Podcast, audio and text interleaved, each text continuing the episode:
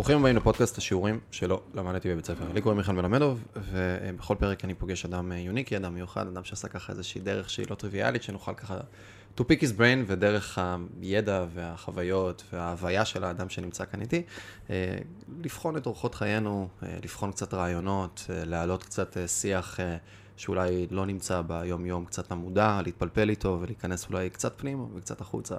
והיום, אני אפילו אתחיל באיזושהי הקדמה קצת יותר מוקדמת. אה, בתקופה האחרונה ככה התחלתי להיכנס קצת אה, אה, לחקר עצמי מאוד מאוד מאוד מאוד אינטנסיבי, דרך כל מיני תהליכים שונים, ואחת מהדמויות שככה, ואני עושה תהליך מקבילי, זה גם כן משפט שמעתי ממך, דניאל, זה היה, ש...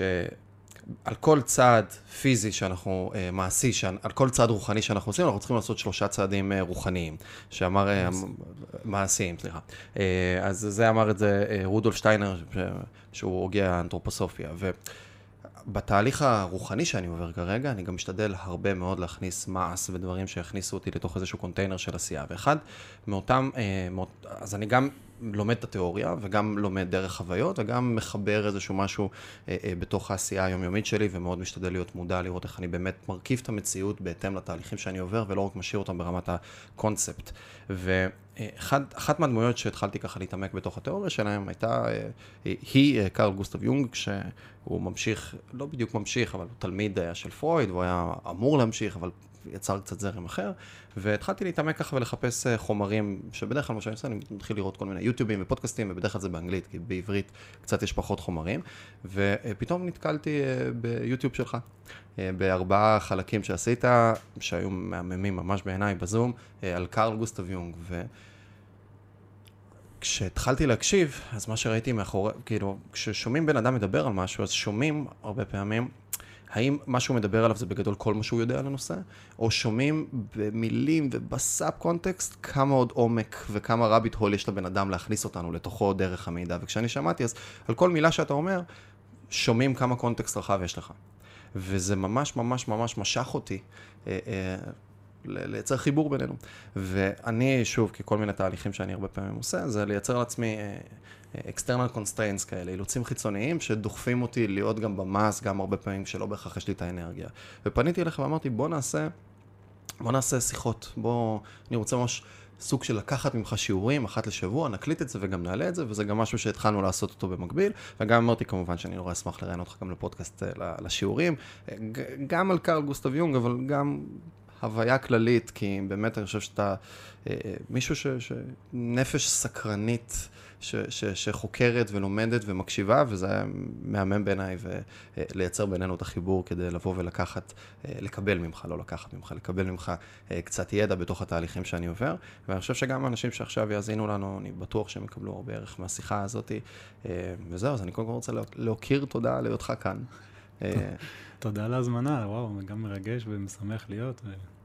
תודה על ההקדמה. אה, אז ממש בכמה מילים אני אשמח אם תוכל אה, לספר על עצמך וגם על המדרשה וקצת אה, קונטקסט, ואז נתחיל לצלול קצת לרעיונות ודברים ושיחות. אוקיי, okay, אז באמת שלום, אני דוקטור דניאל הראל, אני גר במצפה רמון עם משפחתי.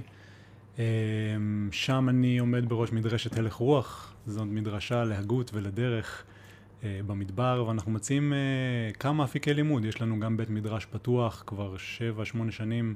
שמציע מפגשים עם מורים שונים מכל הארץ בחינם לכל הקהילה, וגם תוכנית לימודים שנתית ממש מרתקת וייחודית, שאנחנו מנסים ללמוד uh, כמה מפות רוחניות, פילוסופיות, נפשיות שונות, למצות את התשתית הרוחנית שנמצאת בגרעין של כל מסורות האמת, ככה אני מאמין, ולראות אבל איך אפשר ללמוד וללכת בה לאור הביוגרפיה האישית של כל אחד מהמשתתפים. זאת אומרת, זה לא ללמד איזושהי דרך חיצונית, אלא לראות איך כל אחד מהקבוצה האינטימית שהם מתקבלים לתוכנית, אה, מהביוגרפיה שלו, מהאירועים והאתגרים של חייו, יכול לתמלל ולתרגם את המפות האלה של הדאואיזם, של יונג, של אנתרופוסופיה, לחיים האישיים שלו ולהעמיק את הדרך שלו בעולם, לקשור את עצמו לסיפור האנושי בכללו, ו...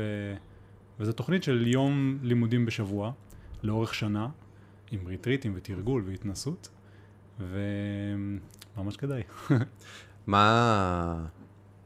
מה הביא אותך למצפה? מה הביא אותך להקים את הדבר הזה? איפה המפגש הראשון שלך היה, לפני שנצלול ליונג, עם, עם, עם חקר, עם Hmm. חקר המהות? וואו, זו שאלה בכמה רמות. אמ, אני חושב שתמיד הייתי סקרן ומנסה להבין מה קורה במציאות ומה קורה בעולם ולאן הדברים הולכים ומה קורה בתודעה ובמחשבה ושפה, כל הדברים האלה תמיד עניינו אותי.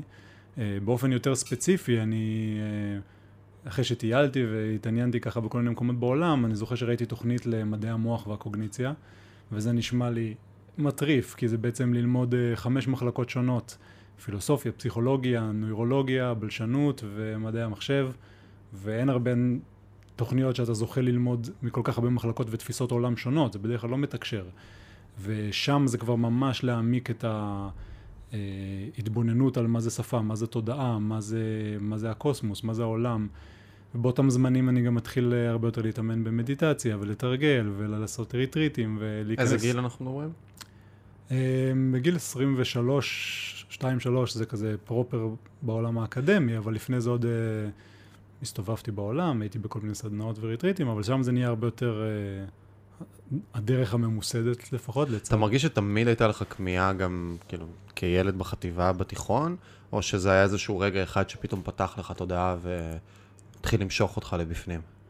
האמת שתמיד, תמיד היה לי איזשהו, אה, איזושהי התבוננות שמנסה, אני זוכר שממש חשבתי עוד ב- ב- ביסודי, ולא היה לי את המילים של אדם בוגר, אבל אמרתי, אני מרגיש שאני תופס דברים אחרת ממה שהחברים שלי תופסים, לא יותר גבוה או יותר טוב, פשוט אחרת. הוא מסתכל על הדבר הזה ורואה נגיד את החנות גלידה או, או את זה, ואני רואה למה המדרכה קשורה למרזב, ובדיוק היה אור על זה, וכאילו תפסתי שלושה אלמנטים אחרים ממה שהחבר שלי תפס. אהה. אז תמיד אני זוכר שהסתכלתי כזה, רגע, נראה לי אני. שוב, לא יותר טוב או פחות טוב, פשוט תמיד הרגיש לי שאני קצת מוזר. דרך פרקטלים אחרים. כן, משהו כזה היה אחר, וזה גרם לי תמיד לחשוב על, אה, על מילים, על שפה, על, על תודעה, ברגע שיכולתי כבר אה, להבין מה זה. אני הסתכלתי על המחברות שלי מהתיכון, והיה לי שם כבר כזה שיחות עם, עם עצמי ועם חברים על זה שאנחנו, כל הבני אדם, זה סוג של נוירונים במערכת העצבים של גאיה, של כדור הארץ, שאנחנו בעצם, אם כדור הארץ הוא איזה יצור מהמם. שמתעורר לאט לאט, ואנחנו אולי הפרסונים, נוירונים, אנחנו כאילו, כמו שיש נוירונים לתודעה שלנו, אז אנחנו מין נוירונים בכדור הארץ, שהתודעה הקולקטיבית שמתפתחת, דיברנו על זה בהקשר של יונג. אה, אני חושב שזה קשור גם לקורונה, אבל להרבה דברים, אבל כן. ש, ש, שמשהו מתעורר כאיזשהו קולקטיב שנמצא מעלינו. כמו שהאטומים יוצרים מולקולה, ומולקולות יוצרות תא, ותאים יוצרים איברים, ואיברים יוצרים גוף וכולי וכולי. אנחנו, עם האינטרנט ועם התחבורה וטכנולוגיה וכל הדברים, במאות שנים האחרונות, ובייחוד עכשיו, אולי, אבל אני באמת חושב ככה, מתחברים לכדי איזושהי אה, נואוספרה, מה שהוגים שונים קראו לו, המעטפת הקוגניטיבית אה, של נוס מיוונית, שזה תודעה, שכל, mind, שמתפתחת סביב כדור הארץ. אחרי ה geosphere וה biosphere וכל הדברים האלה, ויש מצב גדול מאוד שאנחנו מפתחים עכשיו את המעטפת התודעתית של גאיה, של כדור הארץ המתעורר. אני... וואי, אפשר לצלול פה המון. אפשר לצלול פה המון עכשיו. אני אשאל שאלה אחרת, אבל שבא לי להגיד. למה, וזאת שאלה שאני שואל את עצמי, למה להתעסק עם התודעה בכלל? פתאום אני גם מבין שלא עניתי על השאלה שלך עד הסוף, אמ, על המעבר בכלל ל- למצפה רמון. אני אנסה לקשור את שתי השאלות, אבל אני חושב שאחרי שגרתי בבאר שבע ולמדתי, אז... אז אה, במקור מאיפה אתה?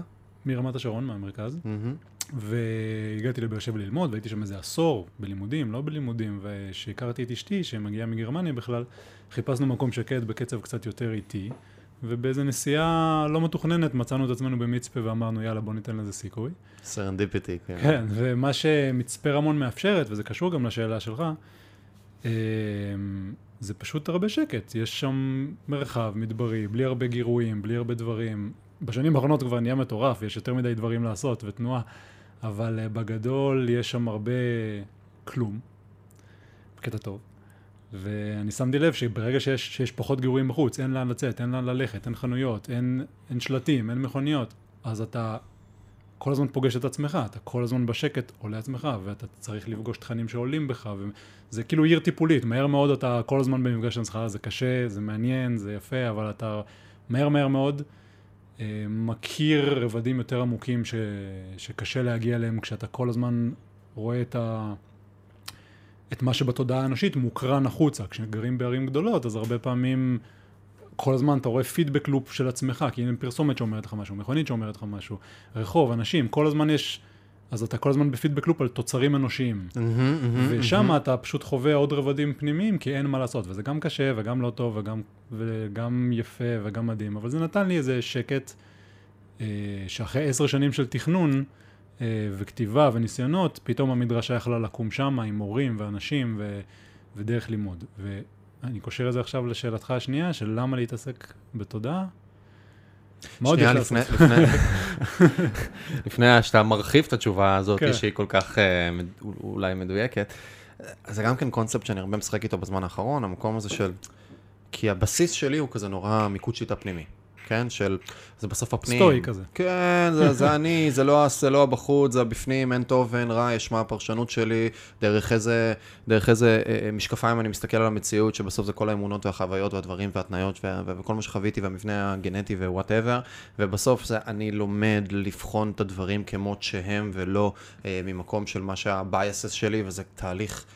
ואני חשבתי שאין לי הרבה bias, ולאחרונה הבנתי כמה, כאילו, כמה אני, איזה, איזה חוסר צניעות בכלל להגיד איזה מילה כזאת שאין לי התניות, כי אנחנו כולנו בהתניות על גבי התניות, וגם זה מתחבר לתודעה הקולקטיבית של יונג, וכולנו חיים על התשתית של מלחמת העולם הראשונה, ומלחמת העולם השנייה, והשואה, והקומוניזם, וה, והקונפליקט בין העולם הישן לחדש, וכל כך הרבה דברים בפנים, שלהגיד שאין לנו bias זה מגוחך, כאילו, אנחנו כל כך כל כך נמצאים במקום הזה, ו, ועדיין עם המיקוד שיטה פנימי הזה שלי, השיח שלי למול עצמי הוא תמיד... זה לא משנה איפה אתה נמצא, זה משנה, כאילו, האי של שקט שאתה יוצר בתוך עצמך. ולאחרונה אני, אני לא פוסל את הקונספט הזה, אבל זה גם כן משהו שבזמן האחרון אני נורא מתחיל לשחק איתו, זה שבסוף הייתי מסתכל הרבה פעמים על דברים ומנתח אותם בחד-ממד, בדו-ממד, בתלת-ממד. ובסוף יש כוחות. יש הרבה כוחות. כן. והכוחות האלה מושכים לכל מיני כיוונים, וגם כל דבר נמצא באיזה סופר פוזיציה שמושפע מהרבה דברים שאנחנו לא בהכרח יודעים לגשת ולהבין ולפרק באמת מה נוגע במה ומה משפיע על מה. ויש השפעה נורא גדולה על איפה אני נמצא, מה התדר האנרגטי של הלוקיישן שאני נמצא בתוכו. וכשאני קם בבוקר ואני נמצא בעיר הזאת שנקראת תל אביב, והרבה מאוד מהאנשים וממערכות היחסים שלי נמצאים בתל אביב, או לחלופין, זה הגיוני להם בסיפור של כולנו להגיע לתל אביב, כי לתל אביב מגיעים. כן. זה בסדר להגיע לתל אביב. הנה, הגעתי ממצפה עד לפה. הנה, הגעת ממצפה עד לפה. אז בסיפור, אז יש אנרגיה של תנועה. יש אנרגיה של חיבורים, של קונקטיביות, יש אנרגיה שהיא, אני טועה מהכל. אני אינדיבידואל שמדי פעם מייצר רגעים ומומנטים ארעיים עם נשמות אחרות, ובכל מיני אינטראקציות, והכל מהיר והכל זז.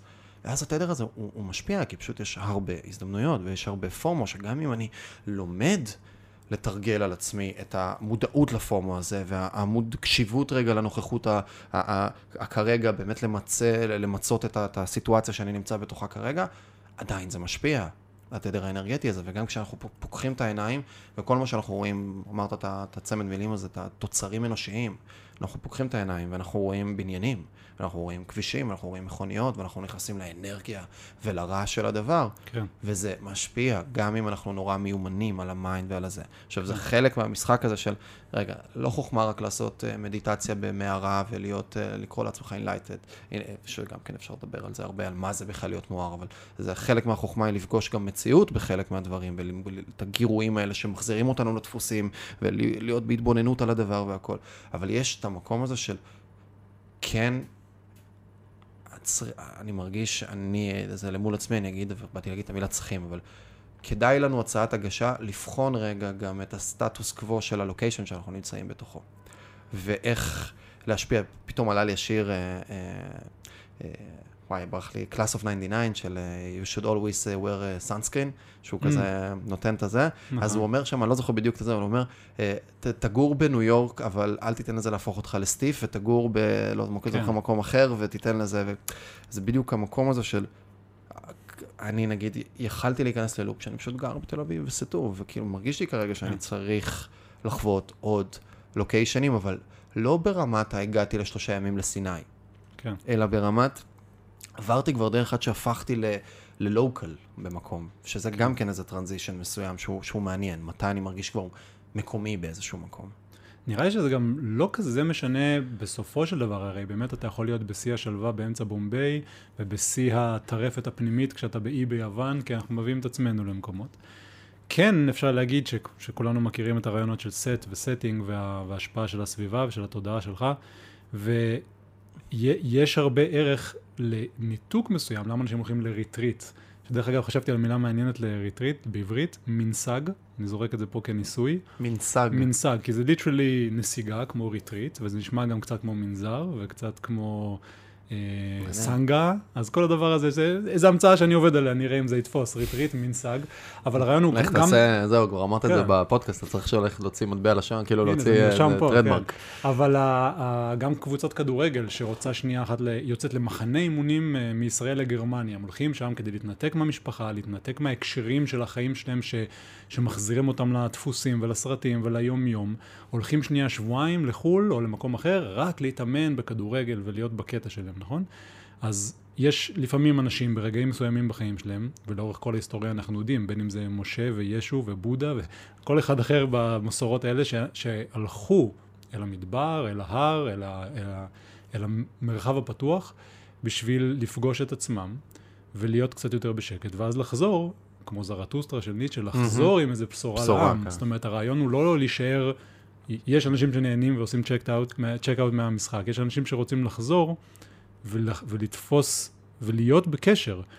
וזה לא, זה נראה לי גם לא כזה משנה, יש אנשים שיעשו את זה בתל אביב, יש אנשים בהונג קונג או במצפה, זה עניין של סף גירויים. אני בהתחלה, כשגדלתי הייתי מאוד אה, אה, בחוץ וסוציאלי ועם הרבה קשרים, ועם הזמן אני שמתי לב שהסף גירויים שלי, הסף עצמו יורד בעצם, אני נהיה יותר רגיש, ל, אני רוצה כזה מאוד לדבר עם אנשים או לקלוט מה קורה, אז אם יש מסיבה המונית או המון גירו, עניינים נהיה ברחוב, יותר רגיש. כן, יותר רגיש, אז עכשיו, כשאני הגעתי לפה, אני קצת לא רגיל, אפילו שגדלתי פה, אבל אני פתאום המום מכמות הרעש, מכוניות, אירועים שאני רוצה להסתכל על הכל ולהביט, אז לי אישית טוב פחות גירויים ורעשים בעיניים, ואז אני יכול יותר להיות.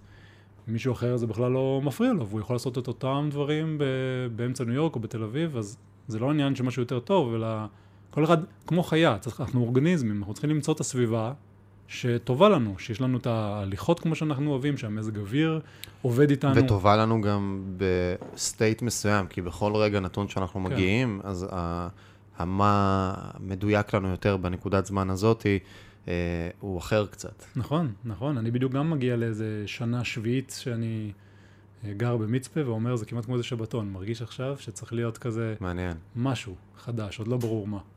מעניין.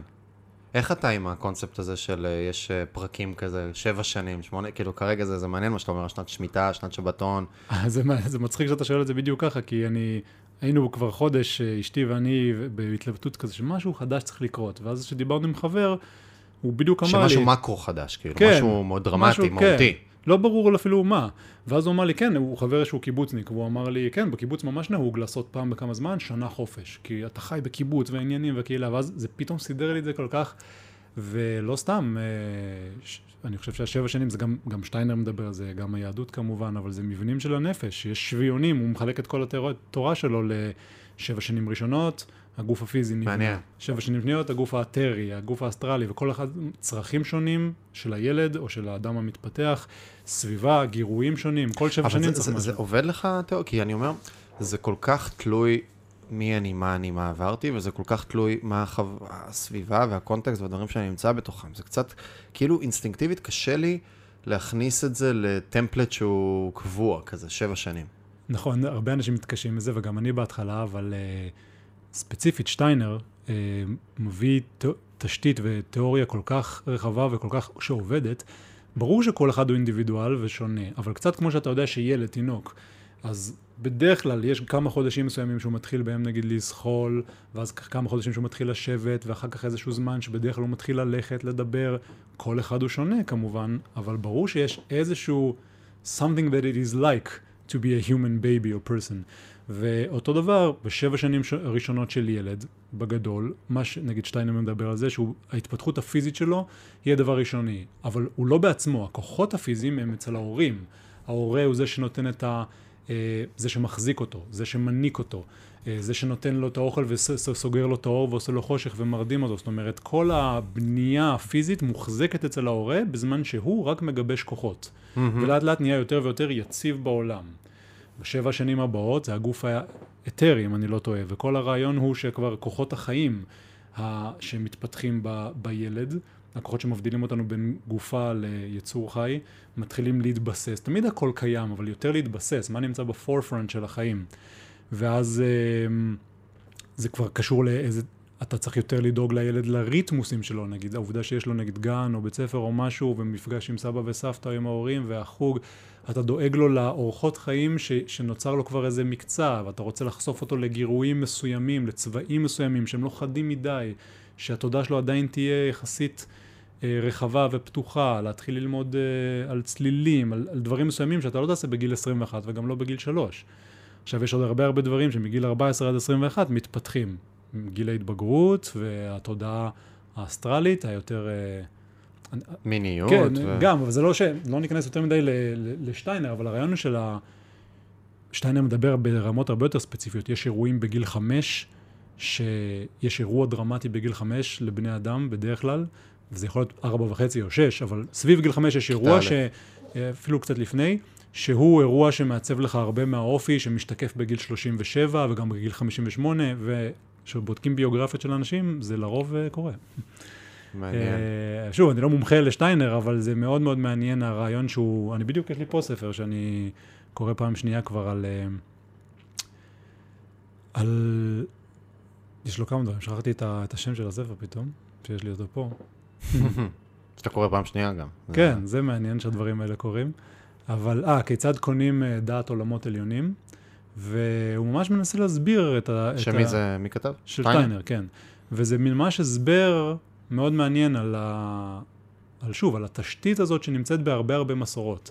ואתה יכול לראות את התהליך, את התנאים, את הסף, את, ה... את המכשולים והאתגרים, וכשאתה מדבר על זה, הוא ממש פיתח את המושג של מדע הרוח, שהיום אנחנו אומרים מדעי הרוח, זה רעיון שהוא קידם, הגייסט ויזנשאפט, הרעיון של מדע של הספיריט, mm-hmm, בגרמנית. Mm-hmm. חיפוש לזה... של הדפוסים ושל כן, ה... שאפשר להבין איך זה עובד, אפשר להתחקות אחר דפוסים שאתה... שהם ריאלבילים, שהם קורים, שהם יקרו לכולם, ואתה צריך להגיע לתנאים מסוימים, ואם אתה רוצה לבסס את עצמך, לא רק אה, להציץ ואולי להיפגע, אנשים יכולים לחוות חוויות מיסטיות ורוחניות כל הזמן, אבל הם לא יוכלו אולי להישאר שם הרבה זמן, יש סכנה שהם ישתגעו, או שהם אה, יחוו אינפלציה של האגו, ואז יתחילו לעשות רע לאנשים ולהשתמש בכוחות שלהם, אז השאלה היא איך אתה מבסס את היכולת שלך לשהות במקומות רוחניים. אה, נפשיים פתוחים וכולי, וגם להמשיך את הקשרים שלך על האנושות, להמשיך את היכולת שלך לעשות טוב אה, ולא לפגוע, אה, להיות בעולם בחברה בלי ניתוק, בלי ליפול לכל הסכנות.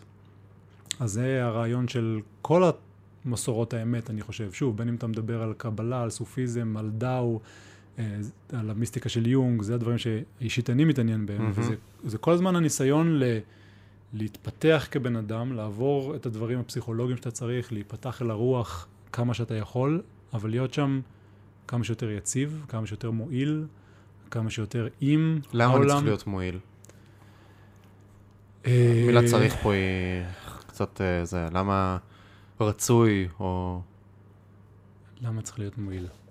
לא צריך, אבל בוא נגיד, אנחנו מכירים גם על זה קצת דיברנו בשיחות שלנו, אנחנו מכירים הרבה דוגמאות של uh, מורים רוחניים גדולים, והם באמת גדולים, בין אם זה אושו, בין אם זה אה, אנשים של הסנטיולוגיה, uh, בין אם זה מורים רוחניים שאנחנו מכירים מה, מהיומיום בארץ או בעולם, שהביאו הרבה טוב לאנשים, ועל הדרך גם פגעו בהמון אנש, אנשים אחרים או בחברה גדולה, כי הם uh, אולי התפתחו ונפתחו בצורה רוחנית, אבל לא סיימו ל- לעבוד ולה- ולטפל במבנה הפסיכולוגי שלהם, וזה לא אותו דבר.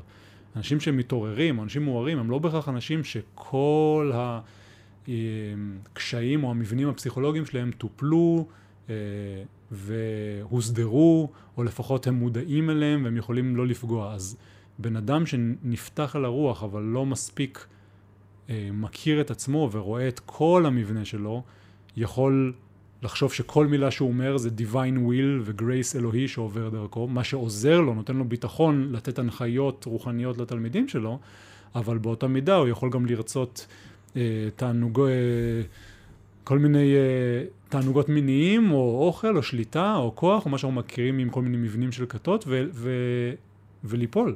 Mm-hmm. אז זה לא שצריך להיות מועיל, אבל במידה שאתה לא רק עזבת את החיים למערה וחי שם את התודעה שפיתחת לך, אלא אתה חי בחברה, ואני חושב שיש לזה ערך עצום, אז אתה רוצה להיות בקשר מיטיב עם העולם. ובאמת מה שאמרת על שטיינר, שזה משפט נכון, ורק אני נראה לי קצת אדייק אותו, זה לא ה...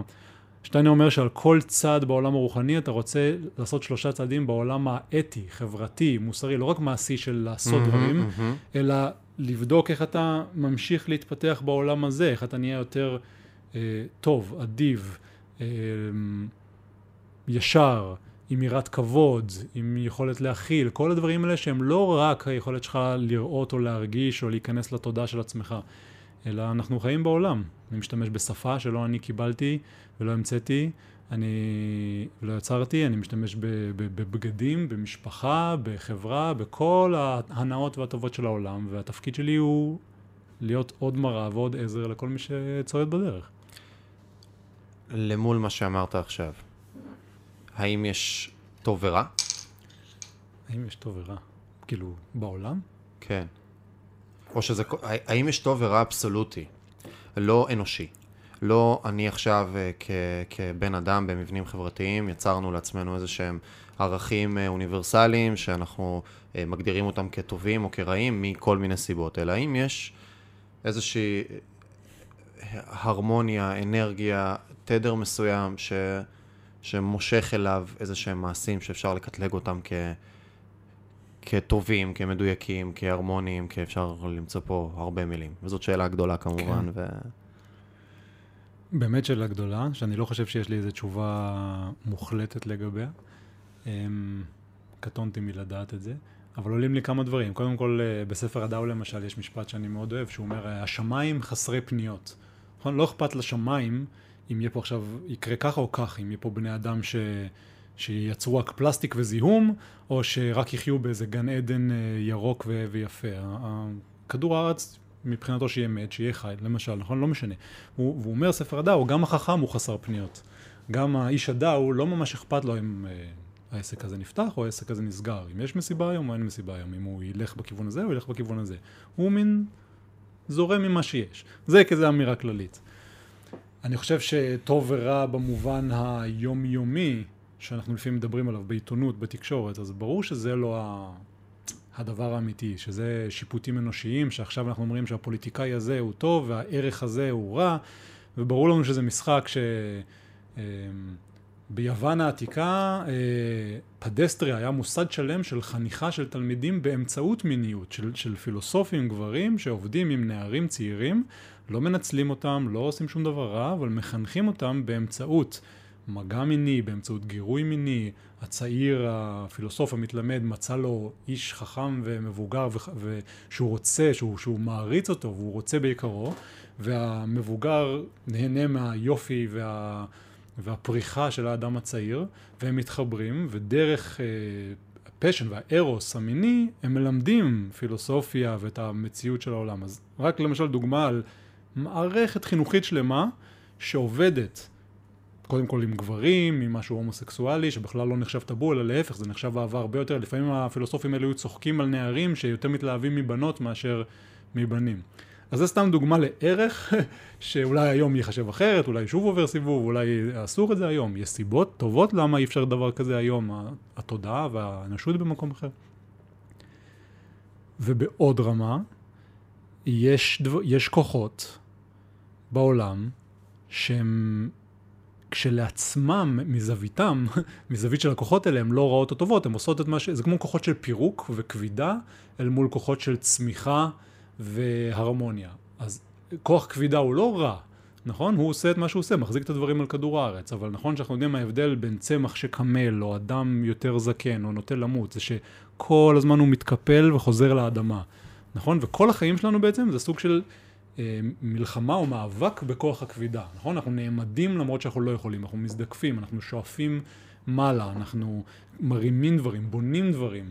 אז אפשר להגיד שיש כוח שהוא שואב לפירוק, לכיליון, לריקבון של הצמח ולגוף החי. ויש כוח שרוצה חיים ויצירה ורבייה וחברות ומולקולות שמתחברות ביחד ואנשים שמתחברים ביחד. אז עם, עם מה אנחנו יותר מזדהים? אני חושב שאפשר להגיד, אני גם, אני מזדהה יותר עם הצד ההרמוני, הרוצה לחבר, הרוצה לבנות, הרוצה ליצור.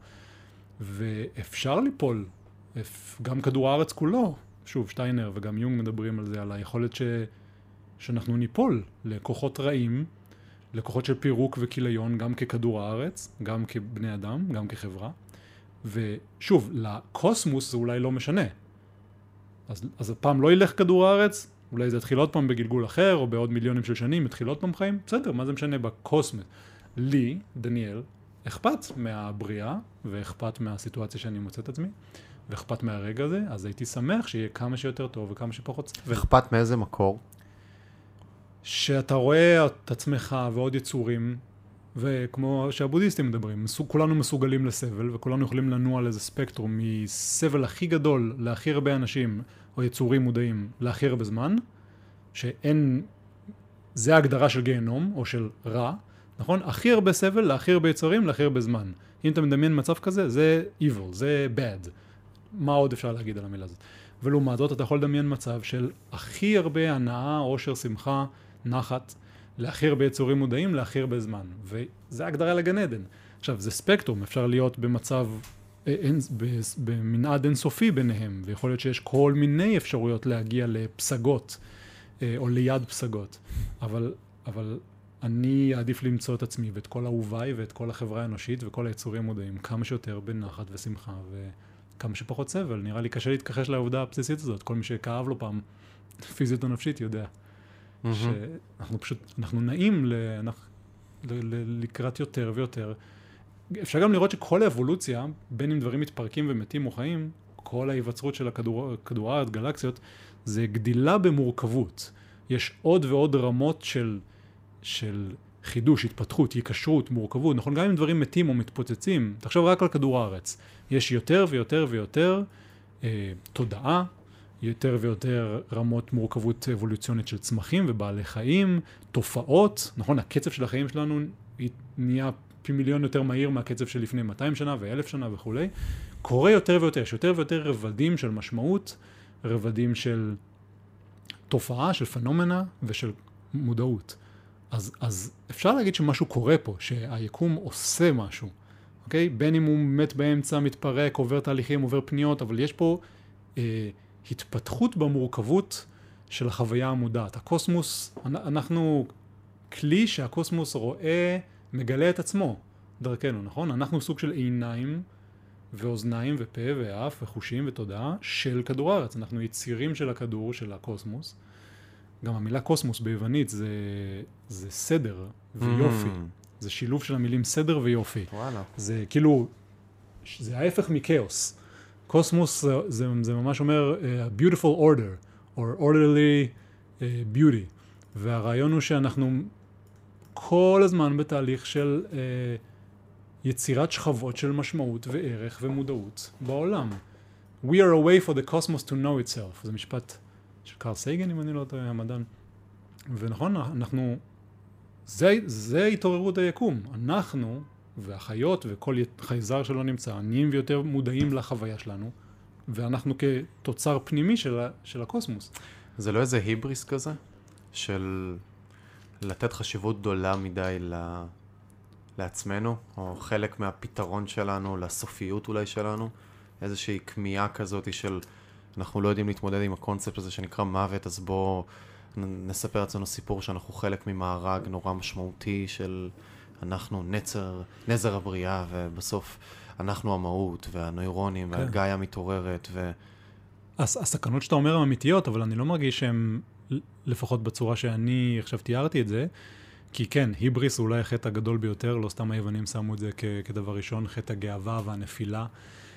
ו...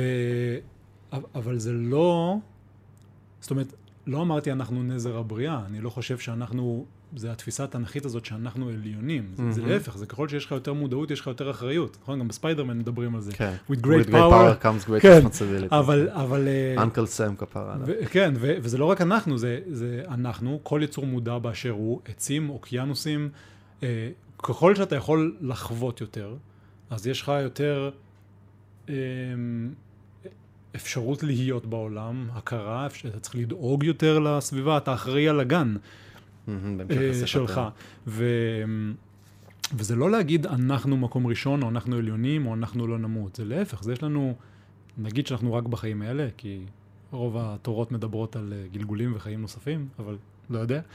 אה, אז קיבלנו 80, 90, 100 שנה, ויסלבה שימבורסקה המשוררת מדברת על אה, 84,600 אה, שניות להצצה, אה, שאנחנו צריכים להיות לא בהיסח דעת. אלף צריכים- שבועות. כן, אנחנו צריכים אה, להיות פה אה, ולהיות מודעים למעשים שלנו ולהיות מודעים למי שאנחנו ולנסות להיטיב עם, ה, עם החוויה המודעת שלנו ושל העולם. מה, מה עוד יש לעשות? זה לא אומר שאנחנו יותר ממישהו אחר, יותר מיצור אחר.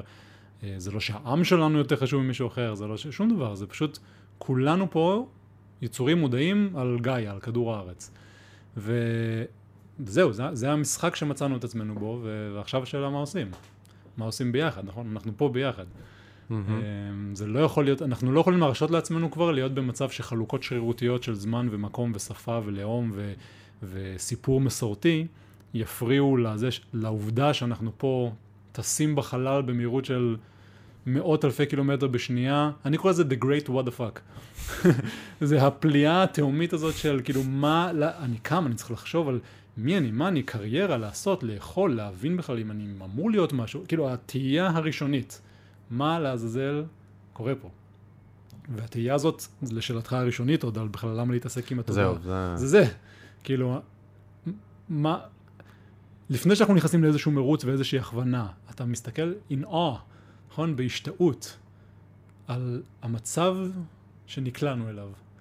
וזה גורם, גם אפלטון אמר, זה תחילתה של כל פילוסופיה, הפליאה, נכון? אנחנו מנסים להסתכל מהמם. על מה, מה קורה פה לעזאזל, מה זה הדבר הזה שמצאנו את עצמנו, ומפה להכווין את הפעולות שלנו. נכון? האם אני רוצה עכשיו את השנים שלי ככה, האם אני רוצה כאן, האם אני רוצה קשרים שיוצרים לי כאלה תחושות, מקומות שנותנים לי, יש לנו uh, כמה שניות להציץ פה, בתקווה עד לגלגול הבא. ו... כדאי שננצל אותם כמו שצריך. עדיף להיות...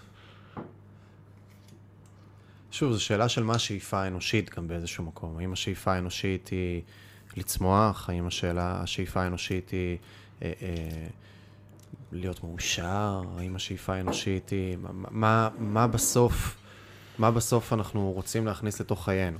ולמול זה השאלה של האם, אתה יודע, איזה שופנאוור כזה, איזה פסים, כאילו עצם ההתעסקות הרבה פעמים עלולה להוביל אה, לתובנות מאוד פסימיות בקצה של, ה, של הדבר. שוב, זה תלוי באיזה דרך בוחרים ומה המבנה האנושי ועם איזה אנשים נפגשים ומה החוויות שחווים ועוד הרבה, אבל רעיונית, נורא קל אה, אה, להיקלע לאיזה... זה, לי הייתה תקופה נורא כזאת של פסימיות קיומית, כן. של אין משמעות לכלום ולמה אנחנו כאן, וזה פתאום מוציא... המזור שלי לדבר הזה זה בסוף שלמרות שכביכול היפותטית, ואגב, אני קצת, פתאום נפתחה לי התודעה על המקום הזה, אני כבר קצת פחות סגור שם על ה... אין משמעות לכלום וזה, אלא להפך, אני דווקא במסע חקר של לבוא ולבחון עוד כל מיני דברים אחרים עם עצמי, אבל כשאני מגיע רגע למקום הזה של אין משמעות לכלום, מה שלי היה מזור זה היה מקום של דווקא בגלל זה יש משמעות להכל. ובסוף זה לא משנה מה היפותטית, תיאורטית, פילוסופית, רעיונית, אני כרגע מגלגל לעצמי בראש על החוסר משמעות. בסוף כשאני כאן איתך ונוצר לנו רגע אינטימי, ואני, אתה כרגע, למרות שאתה כביכול חסר משמעות ואני חסר משמעות, יש את כן. כל המשמעות בעולם באינטראקציה בינינו, בקונקטיביות נכון. הזאת עכשיו. בהוויה. ו... ו... זה הרגעים שבסוף, למרות שאינטלקטואלית הייתה לי תקופה ארוכה כזה שהייתי כן. אומר, כאילו, מה זה משנה? אתה יודע. כולנו עוברים רגעים כאלה של, אני חושב שכולנו חווינו, כולם חווים איזשהו רגע בחיים או תקופה ארוכה מאוד של דיכאון ושום משמעות. אבל זה מעניין גם לחשוב על זה שגם להגיד שאין משמעות בעולם, זה עמדה בעלת פתוס ומשמעות. זאת אומרת, כשאתה אומר אין שום משמעות בקיום, אז אתה אומר משהו שיש לו השלכות, שאולי יגרמו לך להתנהג אחרת, אולי ירגיש אחרת, אנשים שסביבך, זה יוצר השפעות, זה, זה רובד שאי אפשר להתעלם, נכון? כל דבר שאתה אומר על העולם, בין אם הוא שלילי, ניהליסטי או חיובי, מכניס ישר את ההשפעה על הרגע הבא, כן, כן mm-hmm. על הרגע הבא שלך, על הרגע על איך תיצור, איך תדבר, אז, אז גם להגיד שאין משמעות, זה בעל משמעות. אי אפשר להתחמק מזה, זה כמו רובד פיזי, רובד ביולוגי, רובד כימי, יש לנו רובד של משמעות. אה, יונג גם ידבר על זה שהרובד הזה של הזמן ושל המשמעות הוא רובד שהוא משותף, אפשר להשתתף בו. זה למה אנחנו מדברים על סינכרוניסיטי, זה mm-hmm, אירועים. של חלומות שמתרחשים יחד עם דברים במציאות, או שני בני אדם שחושבים או ממציאים אפילו את אותם דברים בו זמנית בחלקים של, של העולם. זו תופעה שנוכל להרחיב אם נגיע לשם, אבל כי הרובד הזה של המשמעות, בניגוד לרובד הפיזי שלי, הרובד של המשמעות זה רובד שאנחנו יכולים להשתתף בו ביחד. אני מדמיין את זה שזה קצת כמו שנגיד השמש, נכון? היא מעקמת את החלל, ככה איינשטיין הסביר לנו, נכון? מעקמת את ה-fabric כן. of space, ולכן היא גורמת לגופים אחרים לחוג סביבה, כדור הארץ ואז הירח וזה, נכון? מסתובבים סביב הכובד mm-hmm. של השמש. אז אני חושב שמשמעות זה כמעט, זה מימד, זה מרחב, המימד של החלומות, של הרעיונות, של האידאות, של המשמעויות. ולפעמים יש משמעות מסוימת, והיא נגיד נמצאת פה, איך שהיא לא תהיה. ואז דברים חגים סביבה. זה למה יש ציידגייס, יש את רוח הזמן, ש, שמיליונים של אנשים שונים מרגישים איזה סנטימנט או איזה רגש במדינה או בתרבות מסוימת. למה תורת האבולוציה הומצאה על ידי דרווין ועל ידי אה, הקסלי בו זמנית, או גילויים של החשבון הדיפרנציאלי ו... מה שקוראים לו חדווה באוניברסיטה. אז גם לייבניץ וגם ניוטון גילו והמציאו את זה בו זמנית, באותה שנה, בלי שום קשר ביניהם. יש לפעמים רעיון שנמצא, ואנשים שונים מרגישים כבר את הרטט, את התדר שלו, את הכבידה המשמעותית שלו, mm-hmm. ומתחילים לקלוט את זה. אז מתחילים לפתח, לתאר את זה, ואנשים מתכנסים סביב, נכון, פתאום יש איזו תופעה חדשה בעולם שבכל מקום צצה ביחד. פתאום אתה מתקשר למישהו שלא דיברתי איתו 12 שנה, והוא בדיוק הרים את הטלפון להתקשר אליך. הדברים האלה קורים כי אנחנו מרגישים משמעויות. איפה אתה שם את זה על התווך של, אה, אתה יודע, צירוף מקרים למול אה, באמת איזושהי התכווננות וכוחות אנרגטיים שאולי אנחנו לא בהכרח מודעים אליהם, שמציפים רגע את ה... את המקום הזה. כי על כל פעם שבדיוק התקשר אליי מישהו כשאני רציתי להתקשר כן. אליו, יש 14 פעמים שחשבתי על מישהו שהתקשרתי שהוא לא... נכון, לא זה מה שתמיד אומרים, זה הדוגמה. יונג מדבר על זה שסינכרוניסיטי, שזו תופעה שהוא ממש חקר עשרות שנים, הוא גם אמר שהוא לא מוכן לפרסם את המסקנות הראשוניות שלו עד שהוא יחקור עשרים שנה ויאסוף את התנאים, אבל אני גם גיליתי את זה בחיי אין ספור פעמים. אמ, זה צירוף מקרים בעל משמעות, זה לא סתם צירוף מקרים כמו, כמו חוק מרפי, זה לא יצאתי ואיך שיצאתי התחיל גשם. זה לא הדבר, כי אין פה שום... שום יחס בין שום דבר, אז גם יכלת לצאת ובדיוק הבניין שלפניך עמד, זה לא העניין. אבל צירוף מקרים בעל משמעות, והוא, שהוא מחובר על ידי כש, אה, גורם מחבר לא סיבתי, ככה הוא קרא לספר שלו, Synchronicity, A casual connecting principle, כאילו א-קזואלי, לא, לא סיבתי. וזה אומר שדברים מחוברים לא על ידי X גרם ל-Y, וזה לא תמיד הדבר נכון, יש הרבה פעמים שחשבנו על מישהו וזה לא קרה. אבל סתם, אספר לך סיפור מהחודשים האחרונים בחיי, ש, שאולי הוא נותן דוגמה טובה. אני אה, הלכתי לבקר חברה במצפה רמון, ואז אה, כשהגעתי לה לבית, אני פתאום נזכרתי בחלום מהלילה שהיה לי, ואני אומר, בואי, חלמתי הלילה שאת הולכת עם, ה, עם הבת שלך, ואת עושה לה, את כאילו כמו איזה מכשפות או קוסמות, את עושה לה איזה כזה מופע אה, קסמים במדבר, ועושה לה איזה טקס כזה. ומלמד אותה סודות של קוסמים. ואז היא אומרת לי, תגיד, אתה רציני, אני, אני יום שישי היום הבת מצווה של הבת שלי, ואני תכננתי לקחת אותה עם חברות למדבר ולעשות להם איזה מין gathering כזה, ו, והתלבטתי אולי לא לעשות את זה, אבל עכשיו שאתה אומר את זה, אז כזה יאללה, אני אעשה את זה. עכשיו, אני כלום לא ידעתי, היא, פשוט נזכרתי בחלום, והחלומות לא תמיד יהיו אחד לאחד, אבל הם פשוט התכתבו כל כך, שאתה אומר, יש פה איזה משמעות, הסיפור הזה, העובדה הזאתי. שהיא והבת שלה הלכות למדבר כבר קיימת בזמן. אני חוויתי את זה, לא יודע למה, לא יודע כמה, נזכרתי את זה פתאום כשבאתי לה. היא מספרת לי שזה התוכנית שלה לימים הקרובים. Mm-hmm. יש פה משהו שהוא לא... הוא, הוא, יש פה גורם מחבר לא סיבתי, לא קשור בסיבות ותוצאות, ששנינו חווינו מזוויות שונות. וזה עובדות בראש של החיים, וככל שאתה מתחיל לשים לב לדברים האלה, זה קורה יותר ויותר, זה כל יום מתחיל לקרות, זה כל הזמן. אמ, היה לי השבוע, אני הולך, זה אפילו קשור אלינו, כי אני נסעתי במצפה רמון עם האוטו, ופתאום אני רואה שכנה שלי, שהיא גרה ליד הבניין שלי, לא, אין לי ממש קשר אליה, לא מדבר איתה הרבה, סתם שכנה. ואני אומר לה, היי, צריכה טרמפ, אני בדיוק נוסע לשם. אף פעם לא נסע איתי באוטו, לא דיברנו הרבה, אז קופצת לאוטו, אני מסיע אותה הביתה. וזה קרה לפני איזה שבועיים. והיא אומרת לי, וואי, דניאל, תגיד, אני יודעת שאתה כזה מלמד פילוסופיה וזה, למה שלא תעשה איזה, איזה סדרה, איזה פודקאסט, איזה משהו כזה, ש, שכזה מדברת על כל מיני רעיונות ודברים פילוסופיים. ואני אומר לה, את רצינית? אני מחר, יש לי שיחה עם מיכאל, שאיכשהו הגענו אחד לשני, והוא אמר, אולי נעשה איזה מפגש פילוסופיים ודברים כאלה. ואז היא אומרת לי, כן, זה יהיה מגניב, וגם תגיד, למה אתה כבר לא מפרסם באלכסון? זה איזה אתר שאני מפרסם כן. שם מאמרים לפעמים. יעקב בורק, ראיינתי אותו, והוא אחד מהאנשים שהכי השפיעו עליי בהתחלה עם הספרים של ה... כאילו, כן. קראתי את כל הספרים שלו. זה ממש מעניין. והיה לי ממש, זה היה בגיל, הייתי בגיל 20, 21, שבדיוק התחלתי איזשהו תהליך, את השבע שנים נקרא לזה ככה. ה- 21 זה הלידה של העני, לא סתם. אז היה לי שם את הסשן הזה, זה מגיל, 20 מגיל 19 בערך, שהתחלתי להיפתח לעולמות, עד ממש עכשיו שאני מרגיש שכאילו אני סוגר פרק ואני עובר לפרק אחר. כמה עכשיו? עכשיו 28. זה בדיוק. זה- זה גיל מעבר, 28, אז זה- זה אתה חצי שני עכשיו. אז זה כאילו ממש מרגיש לי כאילו מגיל 19 עד גיל 28 בניתי מכונה שקוראים לה מיכאל אקזקיוטור, מישהו פרסונה בעולם שיודעת לעשות דברים, שכבר בנתה לעצמה ריסורסס והבנה על כל כן. מיני חוקים של משחקים ומגרשים שאני נמצא בתוכם, ועכשיו מגיע הרגע לפרק את עד המכונה. גיל 19 אמרת אבל? מ-19. מ-19. אני אשאל אותך אחר כך מה עשית ב-18 ו-7 חודשים, כי שתיהן מדבר גם על זה בדיוק, אבל אה, לאחר כך, כי... מעניין, כן. כנראה שלא הרבה, כי הייתי לפני. גיוס, והייתי פשוט עובד בקולנוע בחוסר מעש, אולי קראתי משחקי הכס, לא יודע. אנחנו נחשוב. יכול להיות אבל רק, הנקודה הזאת. אני נס... שאספתי אותה, אז היא אומרת לי, אחרי. תעשה איזה פודקאסטים וזה, אז היא אומרת לי, תגיד, מה עם אלכסון, אתה מפרסם איזה משהו? עכשיו, אני נסעתי ממקום אחד למקום שני, כדי להביא את המחשב שלי, ללחוץ על send למאמר שסיימתי לאלכסון, אחרי איזה שנתיים, או לא יודע, שנה שלא כתבתי לשום דבר. אז אני מסתכל על הדברים האלה ואומר, זה, זה מבחינתי הגדרה לסינכרוניסיטי, זה לא סתם צירוף מקרים, זה לא כמו יצאתי ובדיוק עבר אוטובוס. זה יכול לקרות, יכול לא לקרות, זה אני אוסף מישהי, סתם ממקום שהיא לא רגילה להיות בו, אני אף פעם לא נסעתי איתה, והיא שואלת אותי שתי שאלות מאוד ספציפיות שבדיוק אני נמצא בהן. הולך להקליט איתך, הולך לשלוח מאמר, והיא שואלת אותי את שני הדברים האלה. אז זה גם לא, אין מה לעשות עם זה. אתה גם לא יודע שזה הולך לקרות, זה פשוט מן הגיחוך הקוסמי, מה שנקרא. אתה מהמם. מסתכל על זה כאילו, אוקיי, משהו, something is on. וזה, זהו, זה פשוט כיף. זה- שני דברים שאני רוצה להגיד, ואני רוצה לעבור לרעיון של גן וסינכרון, לדבר על זה טיפה. אה, יש לי חברה מאוד מאוד טובה, שנסעתי באוטו מהקריות לתל אביב, או הפוך, לא זוכר, הייתה לי איזה נסיעה ארוכה, ופתאום היא התחילה לעלות לי כזה בקטע מגרד.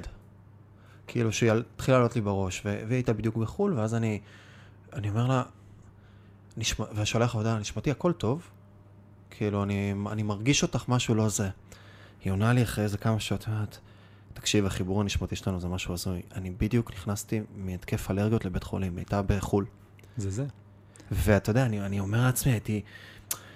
עכשיו, זה, זה דברים שאני... קשה לי עם... אה, אה, עכשיו, אפשר להלביש על זה כל כך הרבה דברים, כן? מהמם. של, אה, שהרבה פעמים גם עושים מיסבייב לקונספטים של פיזיקה קוונטית וסופר פוזיציה, נכון. ולהלביש על זה עכשיו, אה, אנחנו רק יודעים 30% מה, כאילו, מהחומר הנצפה, יש את הדארק מטר ודארק אנרגי וכל מיני דברים שאנחנו לא יודעים בכלל.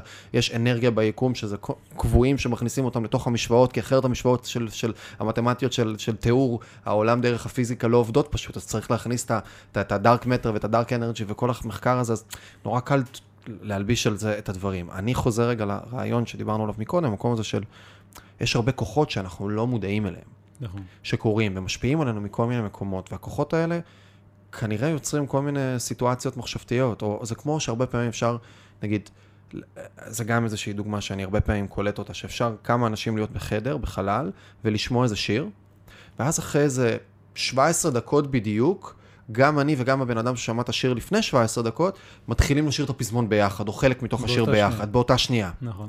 שזה איזשהו, איזושהי שכבה כזאת לא מודעת, איזה שהם כוחות שהשפיעו רגע על ה mind, וכנראה יש בהם איזה משהו אוניברסלי בהוויה האנושית, ששנינו, כי כל אחד בסוף מסתכל על השיר הזה וחווה את החוויה דרך משקפות אחרות, דרך כל החוויות ילדות שלו וההוויה שלו והמבנה האישיותי, והמצב רוח, והאם הוא רעב או לא רעב, והאם הוא צריך לשירותים או לא צריך לשירותים, אבל עדיין יש איזה משהו אוניברסלי בדבר הזה, שמכניס 17 דקות ו-22 שניות אחרי זה מתחילים ביחד. כן. את הדבר הזה. יש איזה קטע נורא נורא מעניין, ואני חוזר רגע ל, ל, ל, למקום הזה של סינכרון, וכל קונספט, וקצת דיברנו עליו לפני זה, קונספט שאני מתחיל לשחק איתו זה המקום, הרעיון הזני הזה של, של גן, שכולנו בסוף באיזה גן מסוים. ובגנים שונים, כל אחד יש לנו את הגנים השונים, אבל בסוף כולנו מתהלכים באיזה גן. ובגן הזה יש עוד, עוד פרטיסיפנס, עוד משתתפים שנמצאים איתי בתוך אותו גן. ולגן הזה יש משאבים מסוימים. וככל שאני אלמד להיות יותר קשוב לקיום שלי ולקיום של ה... לקיום של הגן, ולקיום של המשאבים בתוך הגן, ולקיום של האנשים שמתהלכים בתוך הגן הזה, והם חלק מתוך המארג הזה, ככה אני מביא לאיזשהו דיוק יותר, אה, אה, יותר הווייתי של להתהלך בקשיבות, וחוויתי איזושהי חוויה מיסטית מסוימת, אפשר להגיד, לפני איזה כמה חודשים, שפתאום ראיתי הרבה אנשים כנשמות. Hmm. וזה קונספט שהיה סגור אצלי, אני הייתי, הייתי בבינאריות, כן. בדבר הזה שנקרא רוח בכלל. מבחינתי אנחנו קילוגרם וחצי של, של מוח בין שתי האוזניים, ו... זהו, זה התודעה שלנו, זה החוויות שלנו, זה הדברים, וזה בסוף איזשהו מבנה שכנראה יש לו אה, אה, יתרון אבולוציוני למול אה, חיות אחרות, והנה לראיה, אנחנו שולטים בכדור הארץ כמין. ולא הייתי, לא הייתי פתוח למקום הזה של הרוחניות, אבל פתאום ראיתי את ה...